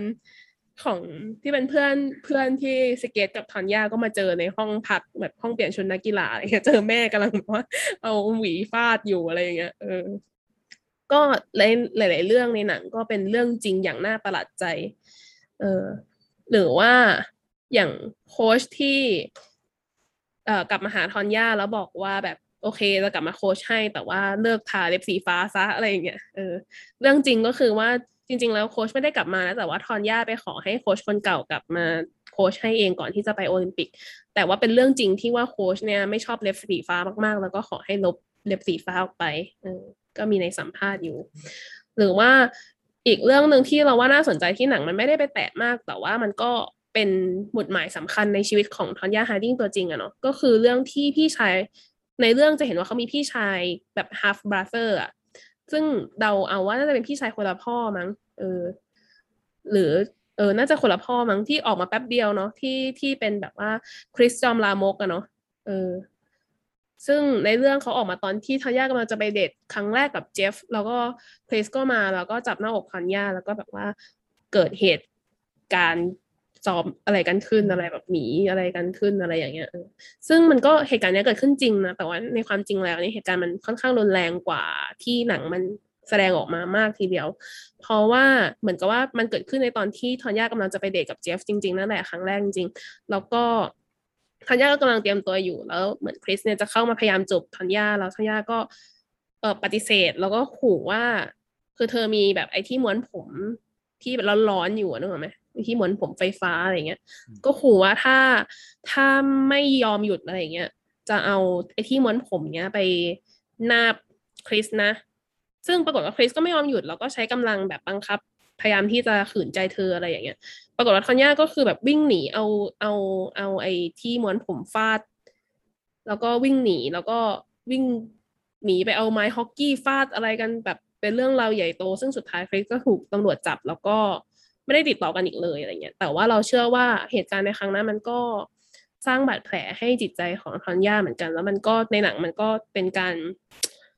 ตอกย้ำได้ดีอะว่า ว่าตัวละครทอนย่าเนี่ยมาจากครอบครัวที่ไม่ได้อบอุ่นมากขนาดไหนอะอืมอันนี้มันก็มันเป็น เออเรื่องที่บอกเรื่องความจริงเหมือนความจริงความไม่จริงนี่จริงเหมือนกับหนังเขาพยายามทำให้มันเป็น คือเขาพูดเชื่อเลยใช่ป่ะเหมือนกับว่ามันไม่ใช่เป็นแบบ autobiography แต่มันเป็นแบบ mockumentary อะไรเงี้ยมันมีนัยยะอะไรที่มันแบบแตกต่างอะไรหรือเปล่าถามในฐานะของแบบอยากรู้ อ๋อ เออ คือ คือเราอะคือมันก็พูดยากนะ หมายถึงว่า การทำหนังโดยเฉพาะหนังสายสารคดี มันก็จะมีพูดถึงการที่ว่าหนังมันเป็นตัวแทนของความจริงได้มากน้อยแค่ไหนอะไรอย่างเงี้ย เพราะว่าเวลาธรรมชาติของคนเนาะเวลาดูคลิปวิดีโออะไรบางอย่าง เราจะมาแต่เชื่อว่ามันเกิดขึ้นจริงอะแต่ว่าถามความเห็นเราโดยส่วนตัวแล้วนี่เป็นความเห็นของเรานะเราคิดว่าการดูหนังโดยคิดว่ามันเป็นความจริงมันเป็นไปไม่ได้หรอกเพราะว่าสุดท้ายมันเป็นมุมมองของใครบางคนเสมออะไม่ว่าคุณจะทำหนังชีวประวัติ แต่คุณก็อย่างที่เราบอกว่าชีวิตของคนทั้งชีวิตอะถ้า คุณจะเลือกมาเล่าแค่สองชั่วโมงแล้วคุณไม่ได้ตั้งกล้องอยู่เฉยๆคุณจะบอกว่าสิ่งนี้มันเป็นความจริงได้ยังไงในเมื่อคุณแบบตัดต่อคุณตัดบางส่วนออกไป คุณแบบให้เวลากับบางส่วน ให้ไม่ให้เวลากับเรื่องราวบางส่วน ทั้งในที่ในชีวิตแบบทั้งที่ในชีวิตจริงของคนเราอะบางทีนะเหตุการณ์เล็ก ๆ เล็ก ๆ เลยอะแบบ ที่อาจจะไม่ได้สลักสำคัญอะไรแต่ว่ามันก็ มันก็เป็นส่วนประกอบสร้างให้มาเป็นตัวเราในวันนี้ไง แต่อย่างที่เราบอกว่าในฐานะคนทำหนังอะถ้าคุณจะทำหนังเชื่อประวัติที่จะเล่าว่า โอเค จากแทงอายุสี่ขวบมาเป็นแทงอายุยี่สิบสี่ในตอนนี้ แทงมาเป็นอย่างนี้ได้ยังไง โดยที่เล่าเล่าทุกเรื่องจริง ๆ ที่มันเกิดขึ้นที่ทำให้แทงเป็นแทงแบบนี้มันก็เป็นไปไม่ได้ มันก็ต้องมีการอย่างที่เราบอกว่ามันต้องเสริมเติมแต่งบ้าง หรือว่าตัดทอนบ้างหรือว่า อย่างอันเนี้ยเขาก็ทอนย่าในหนังอะเราจะรู้สึกเลยว่าเขาเป็นผลผลิตของของความสัมพันธ์ที่แย่ ของแม่เขาของการที่พ่อเขาทิ้งไปของสังคมของแฟนเขาที่กลายมาเป็นสามีเขาในอนาคตอะไรอย่างเงี้ยเออเราเห็นเลยว่าตัวทันยาเป็นผลผลิตของเรื่องราวเหล่านี้ ทั้งที่ในชีวิตจริงอะ มันก็คงมีเหตุการณ์อื่นมากมายหลายอย่างที่ที่นำมาสู่ตัวเขาในตอนนั้นอะไรอย่างเงี้ย อืมดังนั้นเราว่ามันแบบมันยากเช่นอาจจะแบบไปสะดุดลื่นล้มที่ลานสเก็ตก็เลยอยากเล่นสเก็ตขึ้นมาก็ได้อะไรอย่างเออเงี้ยอะไรแบบเนี้ย เออ อะไรเล็กๆน้อยๆอะไรอย่างเงี้ยเนาะอืม ที่มันอาจจะแบบเล็กน้อยแต่ว่า พอมันสะสมแล้วมันก็กลายมาเป็นเขาในวันนี้อะไรเงี้ยแต่ว่าหนังมันเล่าให้เห็นไม่ได้หรอกมันคือ เราก็เลยรู้สึกว่ามันเป็นไปไม่ได้ที่จะทำหนังให้มันเป็นชีวิตจริง หรือชีวิตจริงเป็นหนังขนาดนั้นเป็นไปไม่ได้ แต่ว่า เนี่ยมันก็เป็นเราถือว่ามันก็เป็นเรื่องราวที่อินสปายมาจากเหตุการณ์จริง แล้วก็มันก็อย่างน้อยมันก็ได้ให้แง่คิดของเราในแบบที่เรื่องเล่าเรื่องหนึ่ง ที่ไม่ได้สำคัญว่ามันจะจริงหรือไม่จริงอะแต่ว่ามันก็ให้แง่คิดกับพวกเราคนดูให้ความบันเทิงได้ เออให้ให้เราเกิดคำถามกับชีวิตของเราอะไรเงี้ยแล้วว่ามันก็ทำหน้าที่ของมันได้ดีแล้วล่ะ อืม แล้วก็อีกอย่างที่อยากจะพูดถึงเรื่องจริงกับหนังของอันเนี้ยก็คือว่าเราอะรู้สึกว่าแต่ก็ยังรู้สึกว่า ไอเรื่องราวจริง ๆ เหตุการณ์จริง ๆ ที่มันที่มันแบบมีหลักฐานแล้วมันเกิดขึ้นอะไรเงี้ยมันก็ ในเรื่องจริงของทอนยาฮาร์ดิงเนี่ยตัวตนจริงๆเขาว่าเรารู้สึกว่ามันก็มีความเป็นหนังคือน่าจับมาทำเป็นหนังมากอยู่แล้วแหละ เพราะว่าแน่นอนมันมีประเด็นเรื่องของความเฉาโฉวแล้วอีกอย่างหนึ่งเรารู้สึกว่าตัวละครในชีวิตจริงของเขาว่ามันน่าสนใจมากอะ่ะ อืมหมายถึงว่ามันมี character จัดมากไม่ว่าจะเป็นแม่เขาที่จริง ๆ ตัวตัวจริงก็เป็นคน character จัดหมายถึงว่าเป็นคนแบบ เอ่อนิสัยไม่ได้แบบ ไม่ไม่ได้แบบเหมือน คนปกติธรรมดาทั่วไปมีความ extreme มีความสุดโต่งอย่างอยู่อะไรอย่างเงี้ยเอออย่างที่เราเห็นในหนังเนาะหรือว่าแฟนเขา หรือว่าตัวชอนอะที่ที่เป็นอดีตบอดี้การ์ดของเขาเนาะที่จริงๆแล้วเป็นเพื่อนแฟนเขาอะไรเงี้ยคนนี้ก็ character จัดมากคือตอนแรกเราคิดว่า ไอ้ที่เขาแบบไปให้สัมภาษณ์หลังจากเกิดเหตุการณ์ทุกอย่างว่าเขาแบบเคย เป็นแบบว่าผู้ให้คำปรึกษาด้านแบบการต่อต้านการก่อการร้ายอะไรประมาณนั้นอะเออนึกว่าหนังมันทำขึ้นมาแบบเพื่อความบันเทิง แต่ว่าพอไปดู footage ตอนท้ายแล้วก็ไปอ่านเพิ่มก็คือเขาให้สัมภาษณ์อย่างนั้นจริง ๆ มันแบบเกิดขึ้นจริงอะไรอย่างเงี้ยแต่ว่าหนังมันอาจจะผลักดันให้เขาดูเป็นคน loser มากขึ้นนะเนาะเราก็ไม่รู้เหมือนกันว่าในชีวิตจริงเขาแบบใช้ชีวิตอยู่ที่แบบ ห้องใต้ดินของพ่อแม่อะไรอย่างเงี้ยจริงหรือเปล่าอะไรอย่างเงี้ยแต่เรารู้สึกว่ามันเป็นเอลิเมนที่หนังมันทำได้สนุกดีอะไรเงี้ยหรือว่าแบบเรื่องของคนที่ไปฟาดแนนซี่อะคนนั้นก็ตลกมากในหนังอะก็คือมันแบบมันทำอืม มันมันผลักความแบบความไปสุดของความตลกมันเออ ให้มันไปสุดอีกความแบบเลิกลักความความโง่เออจริง ๆ อาจจะแบบไม่ได้ขนาดนี้ก็ได้อะไรอย่างนี้ก็ได้ ใช่แต่ว่าเราในฐานะคนดูแล้วก็แบบเออบันเทิง อืม เออเราจะก็อยากถามทางโอเล่ทางแพนแล้วแบบแล้วคิดว่าหนังที่มันกับหนังที่มันต้องอ้างอิงจากเรื่องจริงหรือทำหนังแบบหนังสารคดีอะไรอย่างงี้ก็ตาม มันคือแล้วถ้าเป็นคนทำหรือคน มันต้องรับผิดชอบกับเรื่องที่มันเกิดขึ้นจริงขนาดไหนอย่างเช่นมันจะมีคนที่บอกว่าเฮ้ยหนังเนี้ยมันบิดเบือนจากความจริงไปมากมันแบบมันไม่ใช่มันมันไม่ถูกต้องอะไรเงี้ย อะไรคือความที่แบบความถูกต้อง หรือความไม่ถูกต้องอะไรคือสิ่งที่แบบ เขาเรียกว่าอะไรมันเหมาะสมอะกับการทำหนังที่มันแบบ based on เรื่องจริง หรือหนังสารคดีอะไรเงี้ยอยากอยากมองมุมมองของทางแบบโอเล่ทางแพงว่าแบบ มองว่าอะไรที่มันเราที่รู้สึกว่ามองแล้วแบบ เออมันคือมันเหมาะสมกับมันไม่เหมาะสมเออน่าสนใจมาก ดีมากที่เรสขึ้นมา จริงๆอะเราเรากับแพงกับเออเคยคุยกันอันนี้แล้วแต่แบบไม่ได้อัดไว้ก็ตอนนั้นน่าจะคุยเรื่องเอฮิปัสิโกนี่แหละแบบเหมือนหลังจากอัดสักสักตอนหนึ่งเสร็จแล้วก็มาคุยกันเรื่องนี้ใช่ไหมตอบยากเอาเอาแพงก่อน อ๋อเออเอาเราก่อนแพงก่อนได้ไหมว่าตอนนั้นคืออยู่ดีมันก็แบงค์ว่าเอ้ยคิดไม่ทันแต่ว่าคือพอฟังแตงโมถามมาเออ แล้วมันนึกได้ว่าเราเคยคุยกันเรื่องนี้แล้วครั้งหนึ่งใช่ใช่ใช่คือเอ่อในมุมมองของเรากันคือมันก็ไม่ได้มีแบบคำตอบตายตัวคือแน่นอนแหละว่ามันไม่มีคำตอบตายตัวว่าสิ่งที่ถูกต้องคืออะไรขนาดนั้นอะในฐานะแบบ แต่ว่ามันก็จะมีแบบหลักจริยธรรมของคนทำสื่ออะไรอย่างนี้อยู่ ซึ่งซึ่งเรารู้สึกว่าสุดท้ายการทำหนังอะ มันก็คือการที่เราทำผลิตภาพยนตร์เรื่องหนึ่งออกมา มันก็เป็นสื่อเนาะ มันก็ย้อนกลับไปที่คุณธรรมแบบจริยธรรมของการเป็นนักสื่อสารของเป็นนักสื่อสารมวลชนนิเทศศาสตร์ที่เราเรียนมาเนาะ เออว่าคือเมื่อคุณสร้างสื่อออกมาอันหนึ่งอะ คุณมีอำนาจอยู่ในมือ สิ่งนั้นก็คือแบบพื้นที่สื่ออะเออคุณแบบกำลังให้พื้นที่กับเสียงของใครอะไรอย่างเงี้ย เออสิ่งนั้นมันคือมันคืออำนาจนะ มันคืออำนาจในสังคมที่คุณกำลังให้ใครหรือไม่ให้ใครอะไรเงี้ยเราแบบอย่างเวลาเราไปดูอ่าคิดซะว่าอย่างเช่นข่าวก็ได้อะไรเงี้ยถ้าเราไปสัมภาษณ์แต่คนที่เขามีพื้นที่สื่ออยู่แล้ว ที่เขามีกระบอกเสียงอยู่แล้วอะไรอย่างเงี้ย คือเราก็ต้องตั้งคำถามกับตัวเองว่ามันแฟร์ไหมกับคนที่เขาไม่ได้มีพื้นที่สื่อเขาเป็นคนตัวเล็ก ๆ ในธรรมดาในชีวิตประจำวันอะไรเงี้ยแล้วเราควรจะให้พื้นที่นี้ให้อำนาจนี้กับใครเพื่อที่สร้างสังคมให้มันดีขึ้นอะ เออ เราอาจจะต้องไปให้พื้นที่กับคนที่ เอ๊ะออกนอกเรื่องไปบอกว่า ที่แบบว่าแบบไม่ได้มีปากมีเสียงในสังคม เออ แต่กลับมาที่เรื่องหนังการทำหนังจากชีวิตจริง คือเรารู้สึกว่ากระบวนการมันไม่ มันไม่ matter เท่าการคิดถึงเอฟเฟกที่มันจะตามมากับคนในหนังอะ่ะ หมายถึงว่า เอ่อ การทำหนังที่เราบอกว่าหนังเรื่องนี้มาจากชีวิตของใครหรือว่ามัน หรือมันดูออกว่ามาจากชีวิตของใคร มันอ้างอิงมาจากชีวิตของใคร แน่นอนว่ามัน ในเมื่อหนังของเรามันมีคนดูแบบมากมายอะไรเงี้ยมันเป็นสื่อสาธารณะเป็นแมสมีเดียเนาะมันก็มันย่อมเกิดผลกระทบตามมาต่อเรื่องราวที่เราไปทำหรือต่อคนจริงที่มีชีวิตจริง ๆ ในหนังอยู่แล้วอะไรเงี้ยคำถามก็คือว่าเราอยากเราต้องการให้หนังของเราไปทำอะไรกับชีวิตของเขาล่ะ คือถ้าเรารู้สึกว่าคนคนนี้ไม่เป็นคนที่ไม่ได้มีพื้นที่สื่อเสียงของเขาไม่เคยได้รับการพูดถึง แบบมีรุ่นพี่เราไปทำหนังสารคดีเรื่องแบบว่าชีวิตของคนที่อาศัยอยู่แบบที่บ่อขยะอะไรอย่างเงี้ย เออ ที่แบบว่าเสียงเขาไม่เคยได้พูดถึงเราไปเอาเสียงที่เขาอยากพูดเอามาให้คนได้รับรู้มากขึ้น แล้วเราคิดว่าสิ่งเนี้ยมันจะทำให้เกิดผลดีกับเขาอะแล้วเราทำแบบนั้นเราเชื่อมันโอเค อืม หรือในทางกลับกันอะการไปทำสารคดี กึ่งกึ่งจะเปิดโปง หรือว่าไปพูดถึงพาดพิงถึงคนที่มีอำนาจแล้วแบบไปแสดงให้เห็นว่าเอ้ยเขาแบบมีรับลมคมในมีอะไรหรือเปล่าอะไรอย่างเงี้ย อืม ถ้าเราเชื่อว่าสิ่งนั้นมันทำให้เกิดความเท่าเทียมกันในสังคม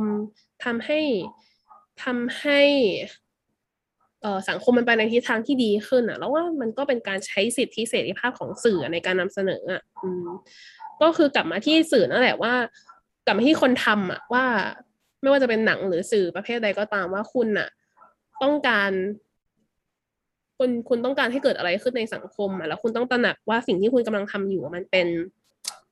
มันเป็นสิ่งที่มีพลังนะที่มันจะเกิดผลกระทบกับสิ่งนี้คุณอยากให้ผลกระทบที่มันเกิดมามันดีหรือไม่ดีล่ะ แต่มันมีอยู่แล้วแหละกับกับทุกเรื่องในที่คุณทำอะไรเงี้ย แต่คุณต้องคิดว่า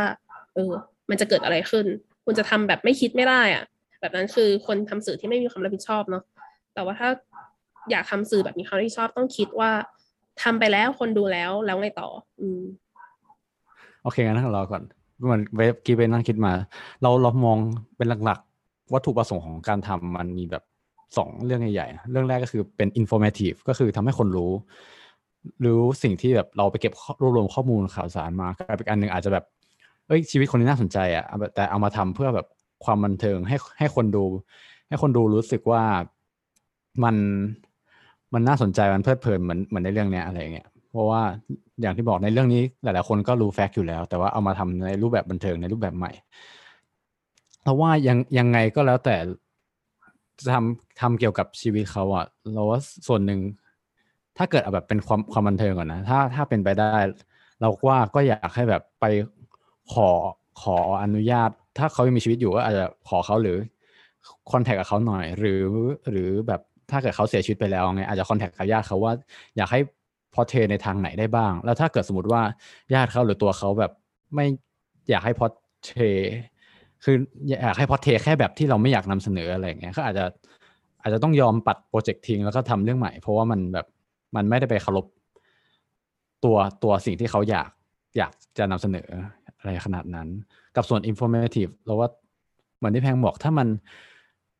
ส่วน informative ถ้าเกิดมันเปิดโปงอะไรอย่างเงี้ยเออก็ก็ต้องดูผลผลกระทบที่มันจะตามมา แล้วเราอาจจะต้องรับผิดชอบผลกระทบนั้นในการแบบเปิดเปิดเผย เปิดเผยเรื่องราวเหล่านั้น แต่ถ้าเกิดเป็นสารเหมือนทำสารคดีทั่วไปอะไรอย่างเงี้ย เราก็คิดว่ามันไม่น่ามีปัญหา อะไรผลกระทบที่ตามมามากขนาดนั้นอยู่แล้วรวมไปถึงเป็นเป็นการเก็บหลักฐานด้วยว่า เอ้ย มันเคยมีสิ่งนี้เกิดขึ้นอยู่อะไรอย่างเงี้ยก็นำเสนอในแบบที่ที่เรา เราเรารวบรวมมาแล้วกัน แล้วก็แล้วก็มาให้คนคนดูเหมือนรับข้อมูลไปแล้วก็ไปprocess วิเคราะห์เองประมาณนี้มั้ยแล้วถ้าหันมามองเรื่อง I, Tonya เนี่ย คิดว่ามันทำงานกับแต่แต่ละคนยังไงกันบ้าง รู้สึกว่ามันแบบในฐานะของการเป็นแบบ mockumentary อะไร คิดว่ามัน portray ได้ทำงานออกออกมาได้ดีไหมอะไรอย่างโอเคทำงานได้ ให้ informative แล้วก็ให้ความภาพความเขาเรียกว่าอะไรอะมันเหมาะสมหรือเปล่าอะไรอย่างเงี้ยหมายหมายถึงรูปแบบการนำเสนอใช่ไหม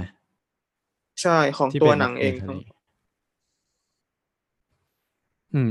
แต่อยากรู้เราเราว่าหนังเรื่องนี้มัน จริง ๆ มันค่อนข้างชัดอยู่แล้วว่ามันไม่ได้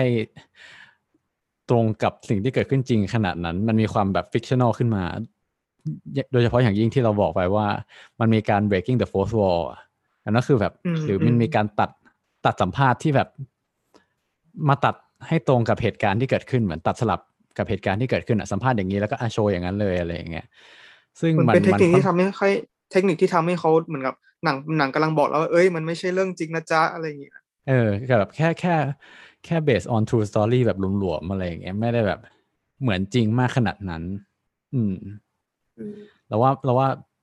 ประเด็นประเด็นมันอยู่ตรงนี้แหละแบบเราว่ามันเป็นความตั้งใจของเขาด้วยแหละว่า เออ้ยมันไม่ได้แบบทำให้มันออกมาดูจริงจังเหมือนเป็นสารคดีแบบ ทุกคนทุกคนสิ่งที่เกิดขึ้นนี้มันเป็นเรากำลังพอเทเรื่องจริงร้อยเปอร์เซ็นต์นะอะไรเงี้ยอืมเออมันใช่มีแล้วความเราฟิชว่านอลอยู่แล้วเอออีกกระบวนการหนึ่งที่เราว่าเขาทำได้ดีนะที่จะแบบว่าที่เป็นการ protect ตัวเองด้วย แล้วก็เป็นการแบบ ชี้ชัดว่านี่มันไม่ใช่เรื่องจริง อะ ก็คือว่าเขาแบ่งชัดแต่ระหว่างนักแสดงกับตัวจริง อะ คือตลอดเวลาที่เราดูถึงแม้ฟุตเทจมันจะเรียนแบบกันนั่งสัมภาษณ์แต่เรารู้ว่าคนที่พูดอยู่เป็นนักแสดงของเรื่องนี้อะเอออืมอืม ไม่ใช่ตัวจริงอะไรอย่างเงี้ย อืม ซึ่งซึ่งมันก็เป็นวิธีการทางภาพยนตร์อะเนาะที่แบบเขาทำออกมาแล้วแบบว่ามันดูออกอะว่าอ๋อนี่เออเซตขึ้นมาใหม่อะไรเงี้ยมันไม่ใช่ ไม่ใช่แบบพยายามจะหลอกลวงคนว่า นี่คือเหตุการณ์จริง แล้วจริง ๆ เป็นนักแสดงถ้าอย่างนั้นอาจจะคนดูจะรู้สึกโดนหักหลังอะไรอย่างนี้ได้ แต่ว่า พอเป็นอย่างเงี้ย มันก็เราว่ามันก็โอเคมเหมือนจริง ๆ ก็ลองไปอ่านดูเหมือนเหมือนกันนะเหมือนที่เขาความม็อกซิเมนทรีของเขาเหมือนกับว่า มันก็มีความพยายามหนึ่งที่เขาบอกว่า จะให้คนสงสัยว่าอันไหนคือเรื่องจริงหรือเรื่องไม่จริงอะไรอย่างเงี้แต่เรารู้สึกว่ามันทำงานได้ดีมากกว่าในการที่บอกว่ามันคือไม่ใช่เรื่องจริงอะ มันถึงหนังทั้งหมดอะมันไม่ใช่เรื่องจริงที่มันเกิดขึ้นเลยอะไรเงี้ยอืม ใช่ใช่ใช่เออแล้วก็เมื่อกี้เป็นเอ่อโอเล่พูดถึงเรื่อง consent เนาะหรือความยินยอมของคนของต้นเรื่องอะคนที่แบบได้รับคนที่เป็น inspire คนที่เป็น inspiration ของหนังอะไรอย่างเงี้ยอืมซึ่งซึ่งจริง ๆ แล้วมันก็เหมือนเราจะเคยพูดกันแต่ว่าอาจจะไม่ได้เคยอ่านว่าจริง ๆ แล้ว มันก็ต้องมี เรื่องของการทำสัญญายินยอมข้อตกลงกันเป็นหลักเป็นฐานแบบเป็น paper อะไรอย่างเงี้ยเนาะมี agreement form อืมในในในการทำสื่อเป็นมาตรฐานอยู่แล้ว อืมที่ที่คนทำสื่อต้องรู้แล้วก็ต้องทำเอ่อแต่ว่ามันก็ปฏิเสธไม่ได้ว่ามันก็อาจจะมีบางครั้งที่พอหนังมันออกไปแล้ว มันอาจจะเกิดเอฟเฟกต์ที่ที่ตัว คนต้นเรื่องไม่ได้พอใจขนาดนั้น ซึ่งซึ่งสัญญาแบบเนี้ยมันก็ทำมาเพื่อการป้องกันสิ่งนี้ด้วยแหละว่าโอเค คุณจะไม่ฟ้องนะ คุณจะถ้าคุณโอเคแล้วคือคุณโอเคนะ อะไรอย่างเงี้ยเออแต่เห็นก็เคยได้ยินเคสหนึ่งมันเหมือนกันนะที่แบบว่า คือแต่ไม่ได้ยังไม่เคยดูหนังเรื่องนี้นะคือเหมือน Jojo the Rabbit ที่แบบว่าอืมที่คนแสดงฮิตเลอร์เลือกที่จะแบบว่าไม่แคร์ตัวฮิตเลอร์เลยว่าในประวัติศาสตร์จริง ๆ แล้วเขาจะเป็นไงคือเขาเลือกที่จะแสดงออกมาในแบบที่เขาคิดว่า อยากจะแสดงอะไรเงี้ยอืมอืมอันนั้นก็ว่าเป็นวิธีการของนักแสดงแหละว่าจะแบบอ้างอิงท่าทางตัวตนของคนที่มีชีวิตจริง หรือว่าเขาจะตีความจากบทบาท แล้วก็สร้าง character ของตัวเองขึ้นมาแต่เรื่องนั้นเหมือนเป็นการรื่องอุ้ยจะหมดเวลาแต่เรื่องนั้นเปล่าน่ะมันมันเราคือนี่ปะมันมันคือการที่แบบว่าเขาพยายามจะลบทำให้ฮิตเลอร์ดูแบบแอบเสิร์ดนี้ปะ คือเราไม่ได้เคยไม่ได้เคยดูหนังแต่เขาเราใช่อ่านเล็กๆน้อยเราเราเคยดูเรา เราจำได้เลยเหมือนมันอ่านบทสัมภาษณ์เหมือนกัน คือคนที่เล่นนะคือไทยไทยก้าวเขาชื่ออะไรนะไทยก้าวฮวยติติปะที่เป็นที่เป็นผู้กำกับผู้กำกับด้วยย่ำกับเรื่องทออะไรอย่างงี้ด้วย คือคนเนี้ยเขาบอกว่าเขาต้องการจะ portray ฮิตเลอร์ ในแบบที่เด็กเด็กเด็กคนนั้นอะเห็นภาพฮิตเลอร์ คือไม่ได้แบบต้องการจะ portray ฮิตเลอร์จริง ๆ แต่ว่าคิดว่าเด็กคนเนี้ยเห็นภาพฮิตเลอร์เป็นยังไง เช่นแบบฮิตเลอร์กินยูนิคอุ้ยกินกินเค้กยูนิคอร์อะไรอย่างเงี้ยเออแบบมันจะมีความแบบหรือว่าฮิตเลอร์คอยมา support support เด็กคนนี้ว่าต้องเป็นนาซีสิอะไรอย่างเงี้ย เอออยู่ๆอืมเออเขาก็เลยแบบโอเคพอเทในในแง่ของแบบ เด็กที่เห็นฮิตเลอร์มากกว่า ใช่ไทก้าไวติติ หมดแล้วอืมอ๋อแต่ว่า เออ ถามหน่อยแพงที่บอกว่า เออทอนย่าทอนย่าอยากให้ขอโทษ อันนี้มันมันคือมันหลังจากที่ฉายไปแล้วอย่างนี้เหรอหรือใช่ว่าแบใช่บระหว่างหลังโปรจากเซที่สฉายไปแล้วอ๋อแต่แต่เราคือเราไปเสิร์ชดูมายังเห็นคลิปแบบทอนย่ามาขอบคุณมาโก้อยู่อะแบบ มากอดด้วยขอบคุณที่ทำหนังนี้ออกมาที่แบบทำให้ฉันลบภาพอดีตไปได้ใช่สัมใช่ภาษณ์ในพฮออลดูลีวูดรีพอร์เตอร์ของเราเป็นหรือว่าแบบ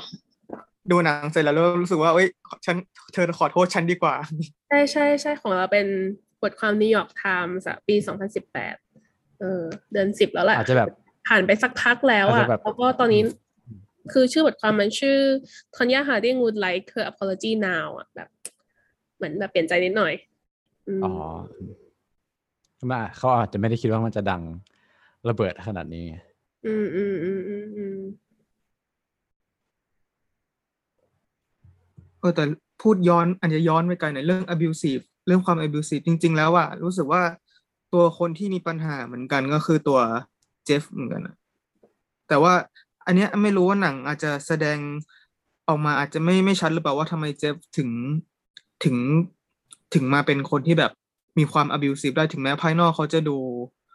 ดูแบบว่าหนิมหนิมเป็นผู้ชายแบบว่าซื่อๆอะไรอย่างนี้หรือเปล่า เออ แต่ว่าแบบจริง ๆ แล้วอะพอเขาก็ไม่ไม่รู้จักวิธีในการที่จะแสดงออกเวลาโกรธเหมือนกันปะเพราะว่าเวลาโกรธเนี่ยก็คือตบหน้าทอนย่าเลยอะไรอย่างเงี้ยอืม คือเรา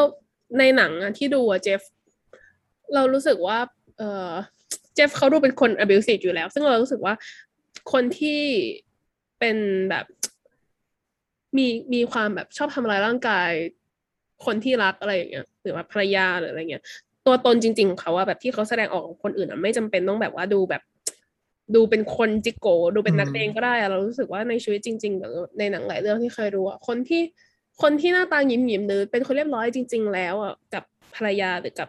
คนในครอบครัวอะไรเงี้ยเขาอาจจะเป็นคนที่ใช้ความรุนแรงก็ได้อะไรเงี้ยแล้วก็แบบ เออ มันก็เป็นเรื่องแปลกแต่เราก็ไม่มีทางรู้เนาะว่าแบบใครจะแบบ abusive ไม่ abusive อะไรเงี้ยอืมอืม อืม เออใช่ ดีมากที่เลสประเด็นนี้มา เพราะว่าเรามองหาจังหวะพูดอยู่ เราลืมพูดก็คือว่าตอนที่ดูอะเราก็สงสัยว่าแม่เขามีแบ็กกราวยังไงทำไมถึงแบบ abusive ขนาดนี้ จนมันมีฉากหนึ่งที่ที่ทอนย่าไปคุยกับแม่ เออ แล้วแบบแม่เขาก็พูดว่า เนี่ยฉันรู้ว่าฉันรู้ว่าแกเกลียดฉัน แต่ว่า ฉันฉันไม่ได้เป็นแม่แบบแม่แบบที่คายนะแม่ที่ใจดีเขาบอกว่า เขาบอกว่า ไม่ได้เป็นแม่ที่ nice เขาบอกว่าแม่ฉันอะเป็นคน nice แล้วดูสิ แม่ nice ให้อะไรกับฉันแม่ nice give you shit อย่างเงี้ย แม่ nice ให้ฉันให้เออให้ฉันเศเป็นร้า shit อะอะเออเพราะฉะนั้นฉันก็เลยจะเป็นแม่ที่เป็นแม่แบบเนี้ยเป็นแม่ที่แบบโกรธเป็นแม่ abusive เพื่อที่ต้องการให้เธอได้ดีอะไรอย่างนี้อืมอืมอืม ซึ่งเราก็มองว่ามันเป็นการพอเทว่าแต่ละคนคือได้รับมายังไง ก็อาจจะไม่ได้แบบพอเทไปอย่างนั้นตรงๆว่าเช่น แบบถ้าเจอแม่ abusive เขาก็ไม่อยากให้ให้ลูกแบบดูไม่อยากส่งทอดความ abusive ให้กับลูกก็มี หรือบางคนก็อาจจะรับแล้วส่งต่อด้วยก็มี หรือแบบอย่างเงี้ยจากจากแม่ที่แม่ที่ใจดีมากๆกลายมาส่งต่อให้ส่งต่อให้ทอนยากลายเป็นแบบแม่ที่ abusive มากๆอะไรอย่างเงี้ย อืม อืมเออหรือเขามองคุณค่าในชีวิตต่างกันปะแบบว่า แม่แม่ของทอนย่ามองว่าคุณค่าในชีวิตมันคือการที่แบบ คุณได้เป็นแชมเปี้ยน เออประสบความสำเร็จอะไรเงี้ย แต่แม่ของเขาอีกทีนึงอาจจะแบบไม่ได้มองอย่างนั้นอะไรอย่างงี้ปะปรากฏว่าอืมแล้วแล้วแม่แล้วแม่แล้วแม่ของทอนย่าก็เลยแบบ ส่งอีคุณค่าที่ตัวเองเชื่อเนี่ย มายัด ไม่ใช่ส่งดีกว่าเขาเรียกว่าแบบใส่ให้กับลูกเลยอะไรอย่างเงี้ย America. They want someone to love, but they want someone to hate. I mean, come on. What kind of friggin' person bashes in their friend's knee? Who would do that to a friend? โอเค กลับมาในเบรกสุดท้ายของฮิวหนังวอดแคสต์นะคะวันนี้คุยกันยาวประมาณนึงเหมือนแบบว่า อดกั้นอดกั้นมานาน แล้วก็เป็นหนังที่เรากำลังสนใจกันในช่วงนี้เพราะว่ามันมีประเด็นหลายอย่างที่น่าพูดถึงเนาะอันมามาเรื่องของ ในแง่ภาพยนตร์ต่ออีกหน่อยไหมเรายังไม่ได้พูดถึง breaking the fourth wall เลย breaking the fourth wall คืออะไรสำหรับคนที่ที่ยังไม่เคยไม่เคยรู้มาก่อนนะคือเหมือน breaking the fourth wall มันเป็นสำนวนในการถ่ายภาพยนตร์เนาะนึกภาพง่ายๆเหมือนถ้าเกิดเราตั้งกล้องแล้วถ่ายภาพไปที่ห้องเนี้ยเราจะเห็นผนังแค่สามอันก็คือ ผนังสมมติมีนักแสดงยืนยืนหันหน้าเข้าหากล้องนะมันก็จะมีแบบผนังสามอันก็คือทางด้านขวาของนักแสดงทางด้านซ้ายนักแสดงแล้วก็ข้างหลังนักแสดงเหมือนเป็นห้องห้องหนึ่งอะไรอย่างเงี้ย แต่ว่า breaking the fourth wall ก็คือ ผนังอันที่สี่ที่เขาที่เขาทะลุออกมาคืออันที่เป็นหน้ากล้องนั่นแหละ พูดง่ายๆก็คือมันเป็นสิ่งมันเป็นเทคนิคทางภาพยนตร์ที่นักแสดงหันมาคุยกับผู้ชมผ่านกล้องเลยอะไรอย่างเงี้ยเออนั่นคือแบบแบบที่ไม่ใช่สัมภาษณ์นะแต่สมมติแบบเกิดเหตุการณ์อยู่ก็อยู่ดี นักแสดงหันมาพูดกับกล้องอะไรอย่างเงี้ยเหมือนผู้ชมเป็นตัวละครหนึ่งก็คือการ breaking the fourth wall ไม่ใช่แค่หนังนะแต่ว่าแบบละครเวทีอะไรอย่างงี้ก็เหมือนกันทำให้แบบผู้ชมอืมรู้สึกแบบเอฟเฟกต์ที่มันจะเกิดขึ้นก็คือผู้ชมจะรู้สึกว่าอ้าวอยู่ดีๆ ฉันก็มีบทบาทกับเรื่องนี้ขึ้นมาอืมจากที่เราอะมักจะรู้สึกว่าเวลาเราดูหนังหรือดูละครเวทีเราจะรู้สึกแบบ passive เนาะรู้สึกว่าเราเป็นผู้สังเกตการณ์เฉยๆไม่ได้มีบทบาท ไม่ได้มีส่วนเกี่ยวข้องอะไรกับเรื่องราวที่เรากำลังดูอยู่เลยอะไรเงี้ยเป็นแค่คนดูเฉยๆแต่ว่าพอมันเกิดการ breaking the fourth wall พอนักแสดงหันมาคุยกับเราหรือว่า แม้กระทั่งในละครเวทีบางอันก็คือยื่นของให้เราหรือให้เรายื่นของให้หรือมาจับตัวเราอะไรเงี้ยเออเราจะรู้สึกว่าเอ้าอยู่ดีๆ ฉันก็มีบทบาทกับเรื่องราวนี้ขึ้นมาซึ่งมันก็จะแบบเพิ่มอรรถรสในการรับชมมากขึ้นเราคิดว่าเทคเทคนิคนี้มันเหมือนกับว่ามันเพิ่มอรรถรสหรือว่ามันทำทำงานกับหนังเรื่องนี้ยังไงในมุมมองของทางโอเล่ทางเพลงอะ โอเคโอเล่กินน้ำอยู่กันแทนกันแล้วกัน ก็คือว่า เออเราอะตอนแรกเราก็ไม่ค่อยแน่ใจขนาดนั้นว่า Breaking the Fourth Wall มันเพิ่มมิติให้หนังยังไงบ้างนอกจากในแง่ของความสนุกสนานนะเนาะจนกระทั่งแบบตอนท้ายอะที่เรารู้สึกว่าเออดีที่ที่มัน Breaking the Fourth Wall มาตั้งแต่แรกก็คือว่า ตอนที่เหมือนทอนย่าหันมาพูดกับกล้องแล้วก็พูดว่าคนดูนี่แหละ ก็เป็นส่วนหนึ่งที่ทำให้ฉันเป็นแบบนี้อะคือหมายถึงว่าเขากำลังพูดว่านอกจาก อืม นอกจากแม่เขานอกจากผัวเขานอกจากทุกอย่างที่มันเกิดขึ้นกับเขาอะไอความเห็นของคนอื่นๆอะตอนที่เขาเป็นแบบคนดังอะความเห็นของคนอื่น ๆ ของสื่อของเสียงที่เขาแบบไม่ได้เจอตัวอะไรอย่างเงี้ย ของคนที่แบบมีความคิดเห็นกับเขาแบบคนทั่วๆไปอย่างเราอะเออ มันก็เป็นอันนึงอะ ที่เราอาจจะตัดสินคนง่ายไปหรือเปล่า ตัดสินคนที่เราเห็นในทีวีง่ายไปหรือเปล่าว่าเขาต้องเป็นคนไม่ดีอย่างนั้นเป็นคนอย่างนี้อะไรอย่างเงี้ยเออ แล้วมันมีผลกับตัวเขาในชีวิตจริงอะเออ ก็คือเราเนี่ยแหละที่ดูเขาผ่านจอไม่ได้แบบเคยจับเนื้อจับตัวเขาแต่เราอะทำร้ายเขาโดยไม่รู้ตัวหรือเปล่าอะไรเงี้ยอืมแต่ว่า อันเนี้ยมันทำงานตรงนี้มากเลย อืมส่วนของเราเราเออเออเรา เราคุ้นๆอะ แผงที่ที่ที่แผงเราเพิ่งจำได้ว่ามันมีอย่างนั้น ใช่ใช่กับอีกอย่างหนึ่งก็คือ อย่างที่บอกไปอะทั้งเรื่องของการที่ว่าหนังพยายามใช้เทคนิคอันนี้ทำให้เราเห็นตั้งแต่แรกว่ามันไม่ได้แบบเป็นเรื่องจริงขนาดนั้นนะมันมีความแบบ เป็นเรื่องแต่งขึ้นมาอยู่เออเพราะว่าถ้าเกิดสมมติว่าเขาถ่ายภาพเฉยๆแล้วให้แบบให้บทสัมภาษณ์เล่าเรื่องหรือว่าให้ ให้เหตุการณ์ในนั้นเล่าเรื่องอะโดยที่แบบไม่ได้หันมาคุยกับกล้องอะเราก็คิดว่าเหมือนเขาพยายามจะจะแสดงเหตุการณ์นั้นให้มันดูสมจริงเออให้มันดูสมจริงเหมือนสิ่งนั้นเกิดขึ้นจริงๆอะไรเงี้ยแต่พอมันมีการที่แบบหันมาคุยกับกล้อง เราก็รู้สึกว่า โอเค เราจะลดความจริง เราจะลดมุมมองต่อหนังเรื่องนี้ว่ามันจะเป็นจริงอะน้อยลงแบบ อาจจะจริงไม่ไม่ได้เต็มร้อยเปอร์เซ็นต์อะไรอย่างนั้นเราว่าบทบาทที่เราเห็นมันเป็นอย่างเงี้ย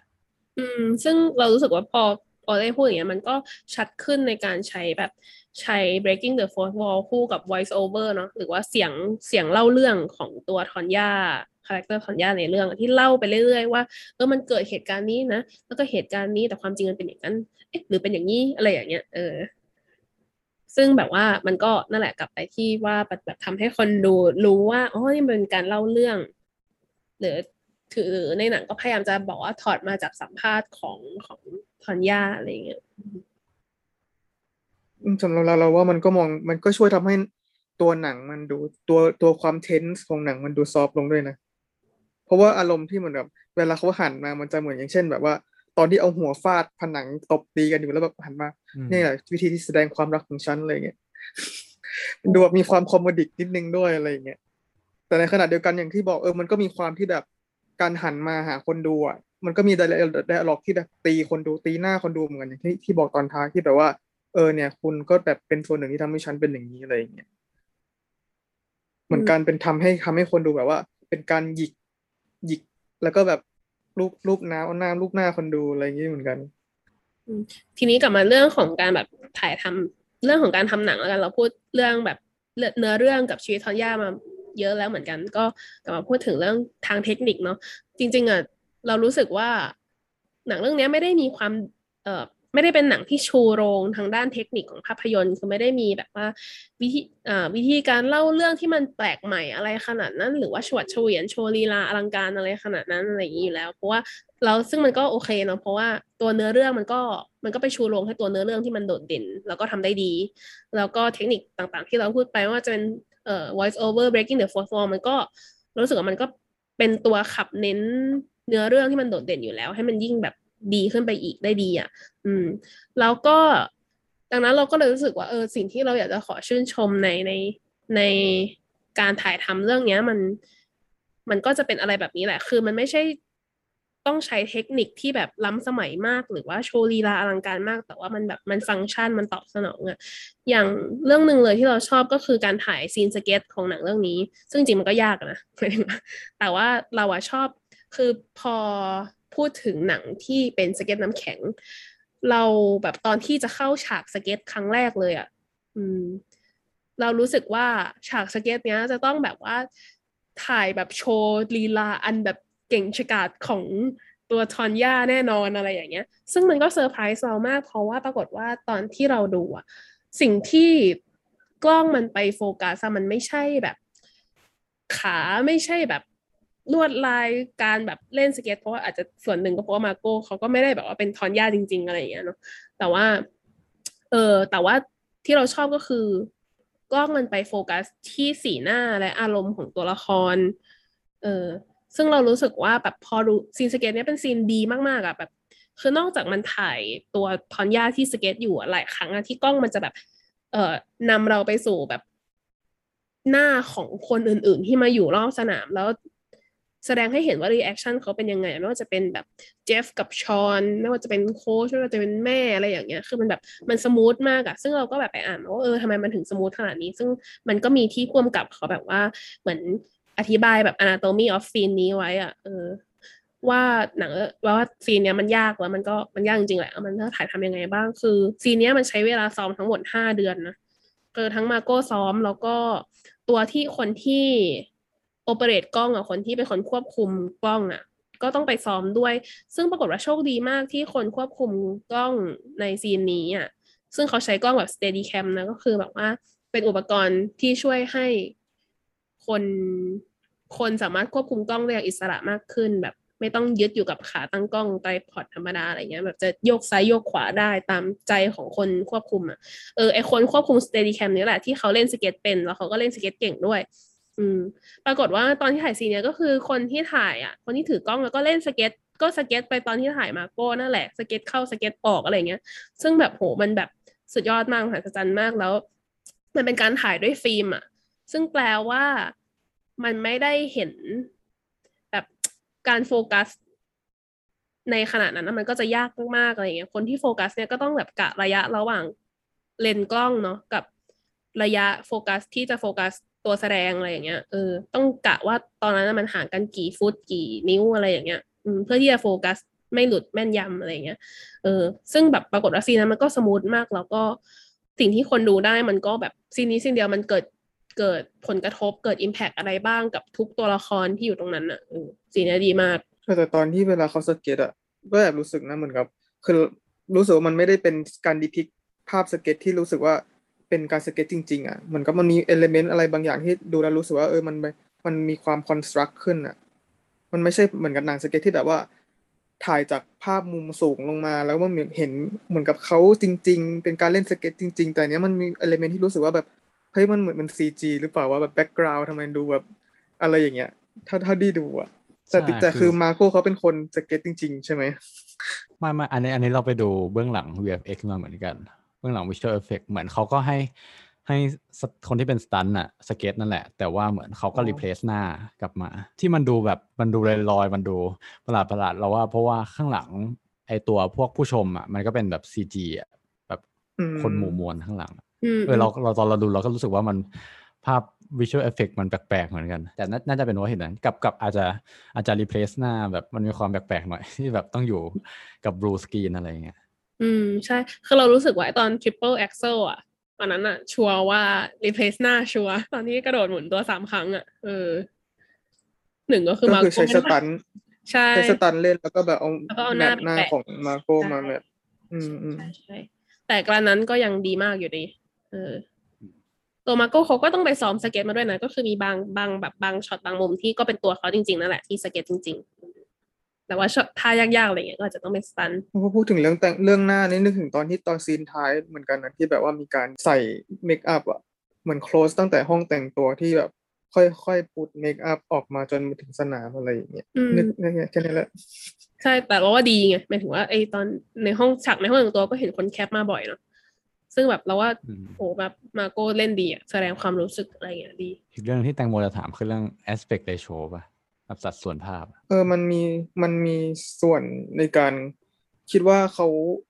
เลือกใช้อะการเลือกใช้อะมองมองว่ามันการเลือกใช้ aspect ratio กับ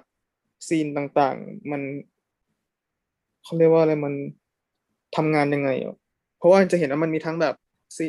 ที่มันมีหน้าแคบๆ แล้วก็มีเป็นท็อปเป็นสี่เหลี่ยม เวลาที่จะเป็นแบบ talking head อะไรอย่างเงี้ยอันนี้ให้เราพูดเลยให้โอเลพูดให้ให้แพงตอบเลย อ๋อโอเคที่ที่ที่เราแยกได้ก่อนช่วงที่สัมภาษณ์มันก็จะเป็นแบบสี่เหลี่ยมเหมือนเหมือนจอทีวีอะอันนั้นก็น่าจะชัดว่าเหมือนต้องการจะล้อเลียนการสัมภาษณ์ผ่านทีวี กับอีกอันหนึ่งอืมก็เป็นแบบแบบถ่ายภาพยนตร์ทั่วไป แต่ว่าไม่แน่ใจว่ามันมีแบบอื่นที่แพงเห็นหรือเปล่าโอ้ก็อย่างที่โอเล่พูดเลยนั่นแหละจริง ๆ แล้วเราก็สังเกตว่าแบบ aspect ratio ที่เขาเลือกใช้สองแบบก็คือแบบสี่ต่อสามเนาะก็คือแบบ ที่ใกล้เคียงกับจัตุรัสมากหน่อย ซึ่งก็อย่างที่โอเล่พูดนั่นแหละว่าดูแล้วรู้สึกเหมือนทีวีใช่ไหมก็ใช่เพราะว่ามันเป็นสัดส่วนที่ทีวีสมัยก่อนทีวีตู้ๆอะมันก็จะเป็นสัดส่วนสี่ต่อสามอย่างนี้ทั้งหมดอะไรเงี้ยพอเราดูเราก็จะรู้สึกว่าอ๋อมันเป็นแบบ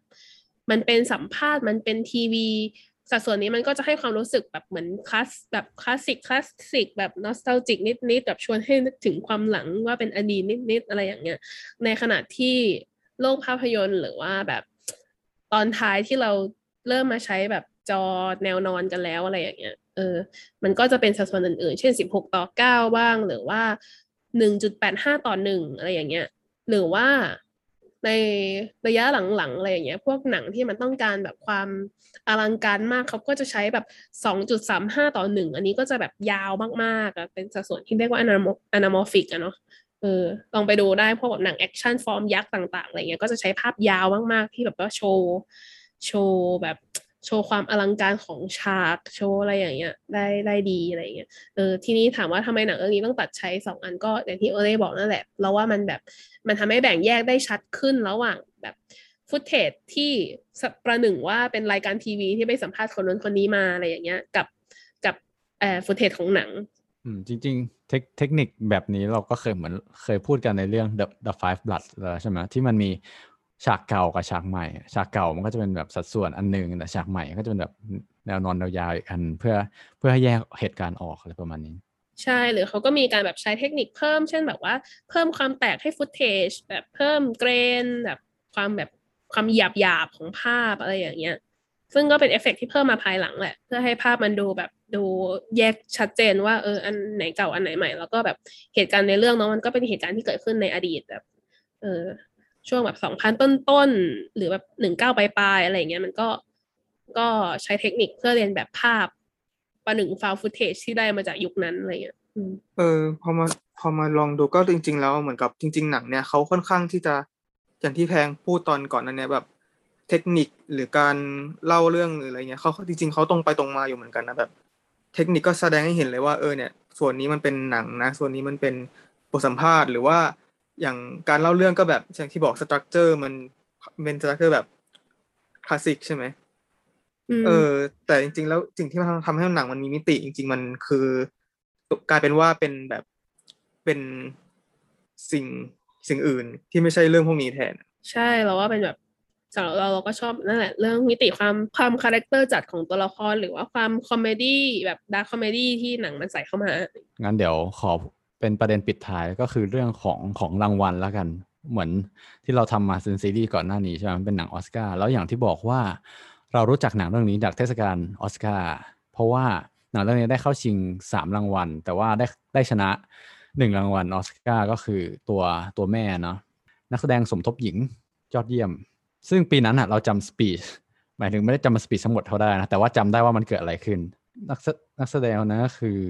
อลิสันเจนนี่ ซึ่งเดี๋ยวเล่าให้ฟังอยากอยากบันทึกไว้ในเทปนี้เฉยๆว่าคือปีนั้นอะเราดูเราดูออสการ์แล้วเราแบบเราประทับใจคนนี้มากเลยอลิสันเจนนี่เนี่ยคือเขาขึ้นมาใช่ไหมเอาต้องเกินก่อนว่าปีนั้นจิมมี่คิมโมเป็นเป็นพิธีกร เสร็จแล้วเหมือนเขาก็เล่นมุกว่าเหมือน ทุกคนที่ที่ขึ้นมาได้รางวัลอะ คือจะชอบพูดนานมากพูดนานจนแบบวงออเคสตราต้องเล่นเพลงไล่อะไรอย่างเงี้ยเล่นเพลงไล่บอกเนี่ยคุณหมดเวลาแล้วคุณลงไปได้แล้วอะไรเงี้ยเขาก็ปีนั้นเขาก็เลยมีกิมมิกว่า ใครที่พูดสปีชสั้นที่สุด เขาจะให้แบบเจ็ตสกีกลับบ้านไปเลยอะไรอย่างเงี้ยเพื่อเพื่อ encourage ให้คนพูดให้สั้นที่สุดอะไรอย่างเงี้ยแล้วเราตอนนั้นเราจำได้เลยว่าอลิสันเจนนี่ก็เดินขึ้นไปใช่ไหมเขารับรางวัลเสร็จ แล้วเขาก็พูดแค่ประโยคเดียวว่า I did it all by myself คือฉันทำทั้งหมดเนี่ยฉันทำด้วยตัวเองเท่านั้นนะคือแบบจะไม่ขอบคุณใคร I did it all by myself.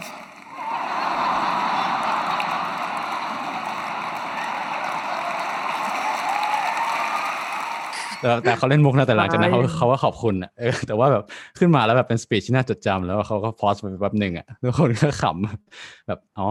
ฉันทำทั้งหมดเนี่ยที่ได้รางวัลเนี่ยฉันทำด้วยตัวเองทั้งนั้น เพราะปกติแบบคนที่พูดสปีชเวลารับรางวัลอะไรอย่างเงี้ยที่ยาวก็เพราะว่ามัวแต่ไล่ขอบคุณว่าแบบโอ้ความสำเร็จนี้นะ ได้มาเพราะว่า คนในครอบครัวคนนั้นคนนี้ชื่อสองชื่อสามชื่อสี่ชื่อหกร้อยยี่สิบแปดอะไรอย่างเงี้ยเออใช่เออมันก็เลยแบบเป็นอะไรที่เราจำได้แบบแม้ไม่เคยดูหนังหรือไม่ ไม่เคยรู้จักคนนี้มาก่อนอะไรอย่างเงี้ยเออแต่ว่าสิ่งที่ต้อง mention อีกก็คืออ่าแอลิสันเจนนีย์นี่ไม่ได้ ได้แค่ออสการ์นะแต่ได้แบบรางวัลใหญ่เกือบหมดเลย Golden Globe เอ่ยบัฟต้าเอ่ยอะไรอย่างเงี้ย ก็ได้หมดเลย แม้ว่าแบบตัวหนังตัวหนังมันเองจะไม่ได้รางวัลอะไร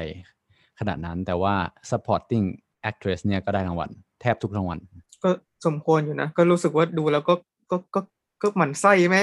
ก็เมื่อเมื่อก่อนเข้ารายการเนี้ยแล้วก็แบบไปเจอสัมภาษณ์แม่ที่แบบหลังจากหนังออกมาเหมือนกัน แม่แม่เขาก็บ่นเหมือนกันว่าแบบเฮ้ยเนี่ยไม่เห็นเหมือนฉันเลยอะไรอย่างเงี้ยแบบ หน้าไม่เห็นเหมือนฉันเลยเขาก็โชว์รูปของไอริสันเจนนี่ให้ดูที่แบบทำหน้าแบบ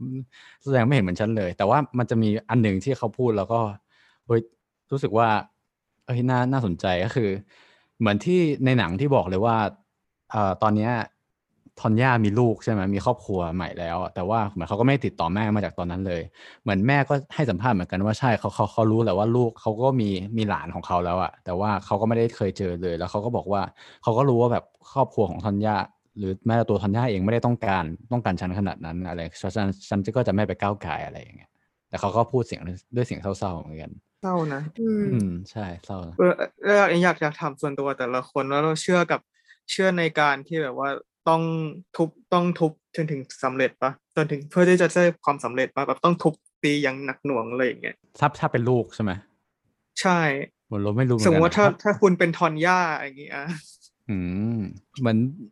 ไอไอคนที่พูดเรื่อง psychology อะที่บอกเป็นวิดีโอเสียก็พูดน่าสนใจว่าถ้าเราเป็นทอนย่าจริง ๆ อะ เราก็อาจจะแยกแยะไม่ออกว่านี่คือ abusive เราแบบไม่ควรจะอยู่อะเราก็อาจจะมองว่าอ๋อนี่มันคือสิ่งที่ทำต่อๆกันมา แล้วเป็นสิ่งที่ดีเพราะเขาเลี้ยงลูกเขาเลี้ยงลูกกันแบบนี้นะอะไรอย่างเงี้ยเป็นเด็กตอนที่เด็ก หรือแม้กระทั่งโตแล้ว แต่ว่าอยู่กับครอบครัวที่ abusive ตลอดเวลา เราก็อาจจะแยกแยะไม่ออกก็ได้นะเออว่าว่าว่านี่คือสิ่งที่ มันไม่ควรเกิดขึ้นแล้วเราควรไปขอความช่วยเหลืออะไรอย่างเงี้ยเออแต่ถ้าเกิดมามาอยู่เป็นโอเล่นะปัจจุบันเนี้ยก็คงคงไม่เห็นด้วยกับการใช้ ไม่เห็นด้วยกับการรักไว้ผูกรักลูกให้ตีอะเออ โดยเฉพาะแบบช่วงหลังๆชอบฟังพวกแบบจิตวิทยาเด็กอะไรอย่างเงี้ยการแบบการเลี้ยงลูกยังไงอะไรอย่างเงี้ยมันมันก็น่าสนใจแบบ มันก็คือเหมือนจิตวิทยาเบื้องต้นเลยว่า คือการการตีมันเป็นการลงโทษอะแทนที่เราจะ encourage แทนที่จะส่งเสริมเขาในด้านบวกอะไรอย่างเงี้ย เออ เราก็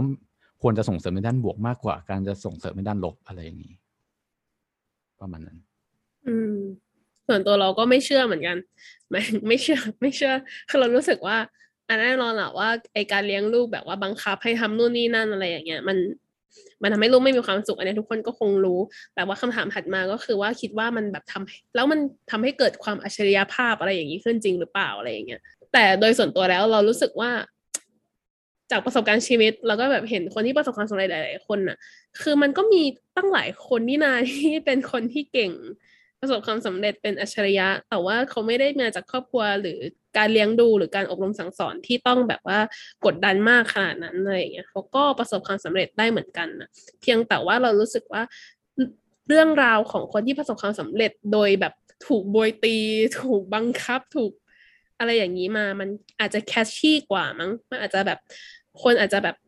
รับรู้ได้ง่ายกว่า แล้วก็แบบน่าสนใจกว่า แล้วก็เชื่อมันแบบมันดูเป็นเหตุเป็นผลกว่าว่าอ๋อแบบที่เก่งขนาดเนี้ยที่แท้เพราะว่านี่ไงแม่เขาแบบบังคับให้เล่นอันนี้มาตั้งแต่อายุสองขวบอะไรแบบเนี้ยเออ มันแบบมันคงเป็นแบบนั้นมากกว่า ส่วนตัวเราไม่เชื่อทฤษฎีที่ว่าแบบยิ่งกดดันมากจะยิ่งทำให้เกิดอัจฉริยภาพอะเพราะว่าเรารู้สึกว่า แต่ไอเรื่องไม่มีความสุขมันแน่นอนอยู่แล้วทุกคนคงเห็นพ้องต้องกัน แล้วก็อีกอย่างหนึ่งถ้าจะเป็นเรื่องของการเลี้ยงดูลูกคือเรารู้สึกว่าในสมัยคือเรารู้สึกว่าหน้าหละในโลกยุคทุนนิยมอะมันให้แบบมันให้ความสำคัญกับคนที่เป็นแบบ one of a kind นะคนที่เป็นแบบที่หนึ่งในในคาต e กอรีต่างๆ ในหมวดหมู่ต่างๆ คุณต้องเป็นสุดยอดด้านนั้นด้านนี้อะไรอย่างเงี้ยถึงจะมีเอ่อถือว่าประสบความสำเร็จอะไรเงี้ย แต่ว่าโลก postmodern มันก็แบบ มันก็หลุด หมายถึงว่าเราก็ควรจะหลุดออกจากกรอบนั้นมาตั้งนานได้แล้วไหมอะว่าแบบเออคนเรามันประมันประสบความสำเร็จได้ต่างกันนะ มันแบบว่า จริง ๆ แล้วมันไม่ได้แบบมีหมวดหมู่แค่นั้นที่คุณจะต้องมา เอ่อ ตัดสินกันว่าคุณจะต้องเป็นอันนี้ที่เก่งที่สุด คุณจะต้องเป็นอันนั้นที่เก่งที่สุด คุณจะต้องเป็นนักเปียโน คุณจะต้องเป็น เอ่อ นักวอลเลย์คุณจะต้องเป็นนักยิมนาสติก คุณเป็นหมอ คุณเป็นวิศวะ คุณเป็นอะไรอย่างเงี้ย คือเรารู้สึกว่า เออ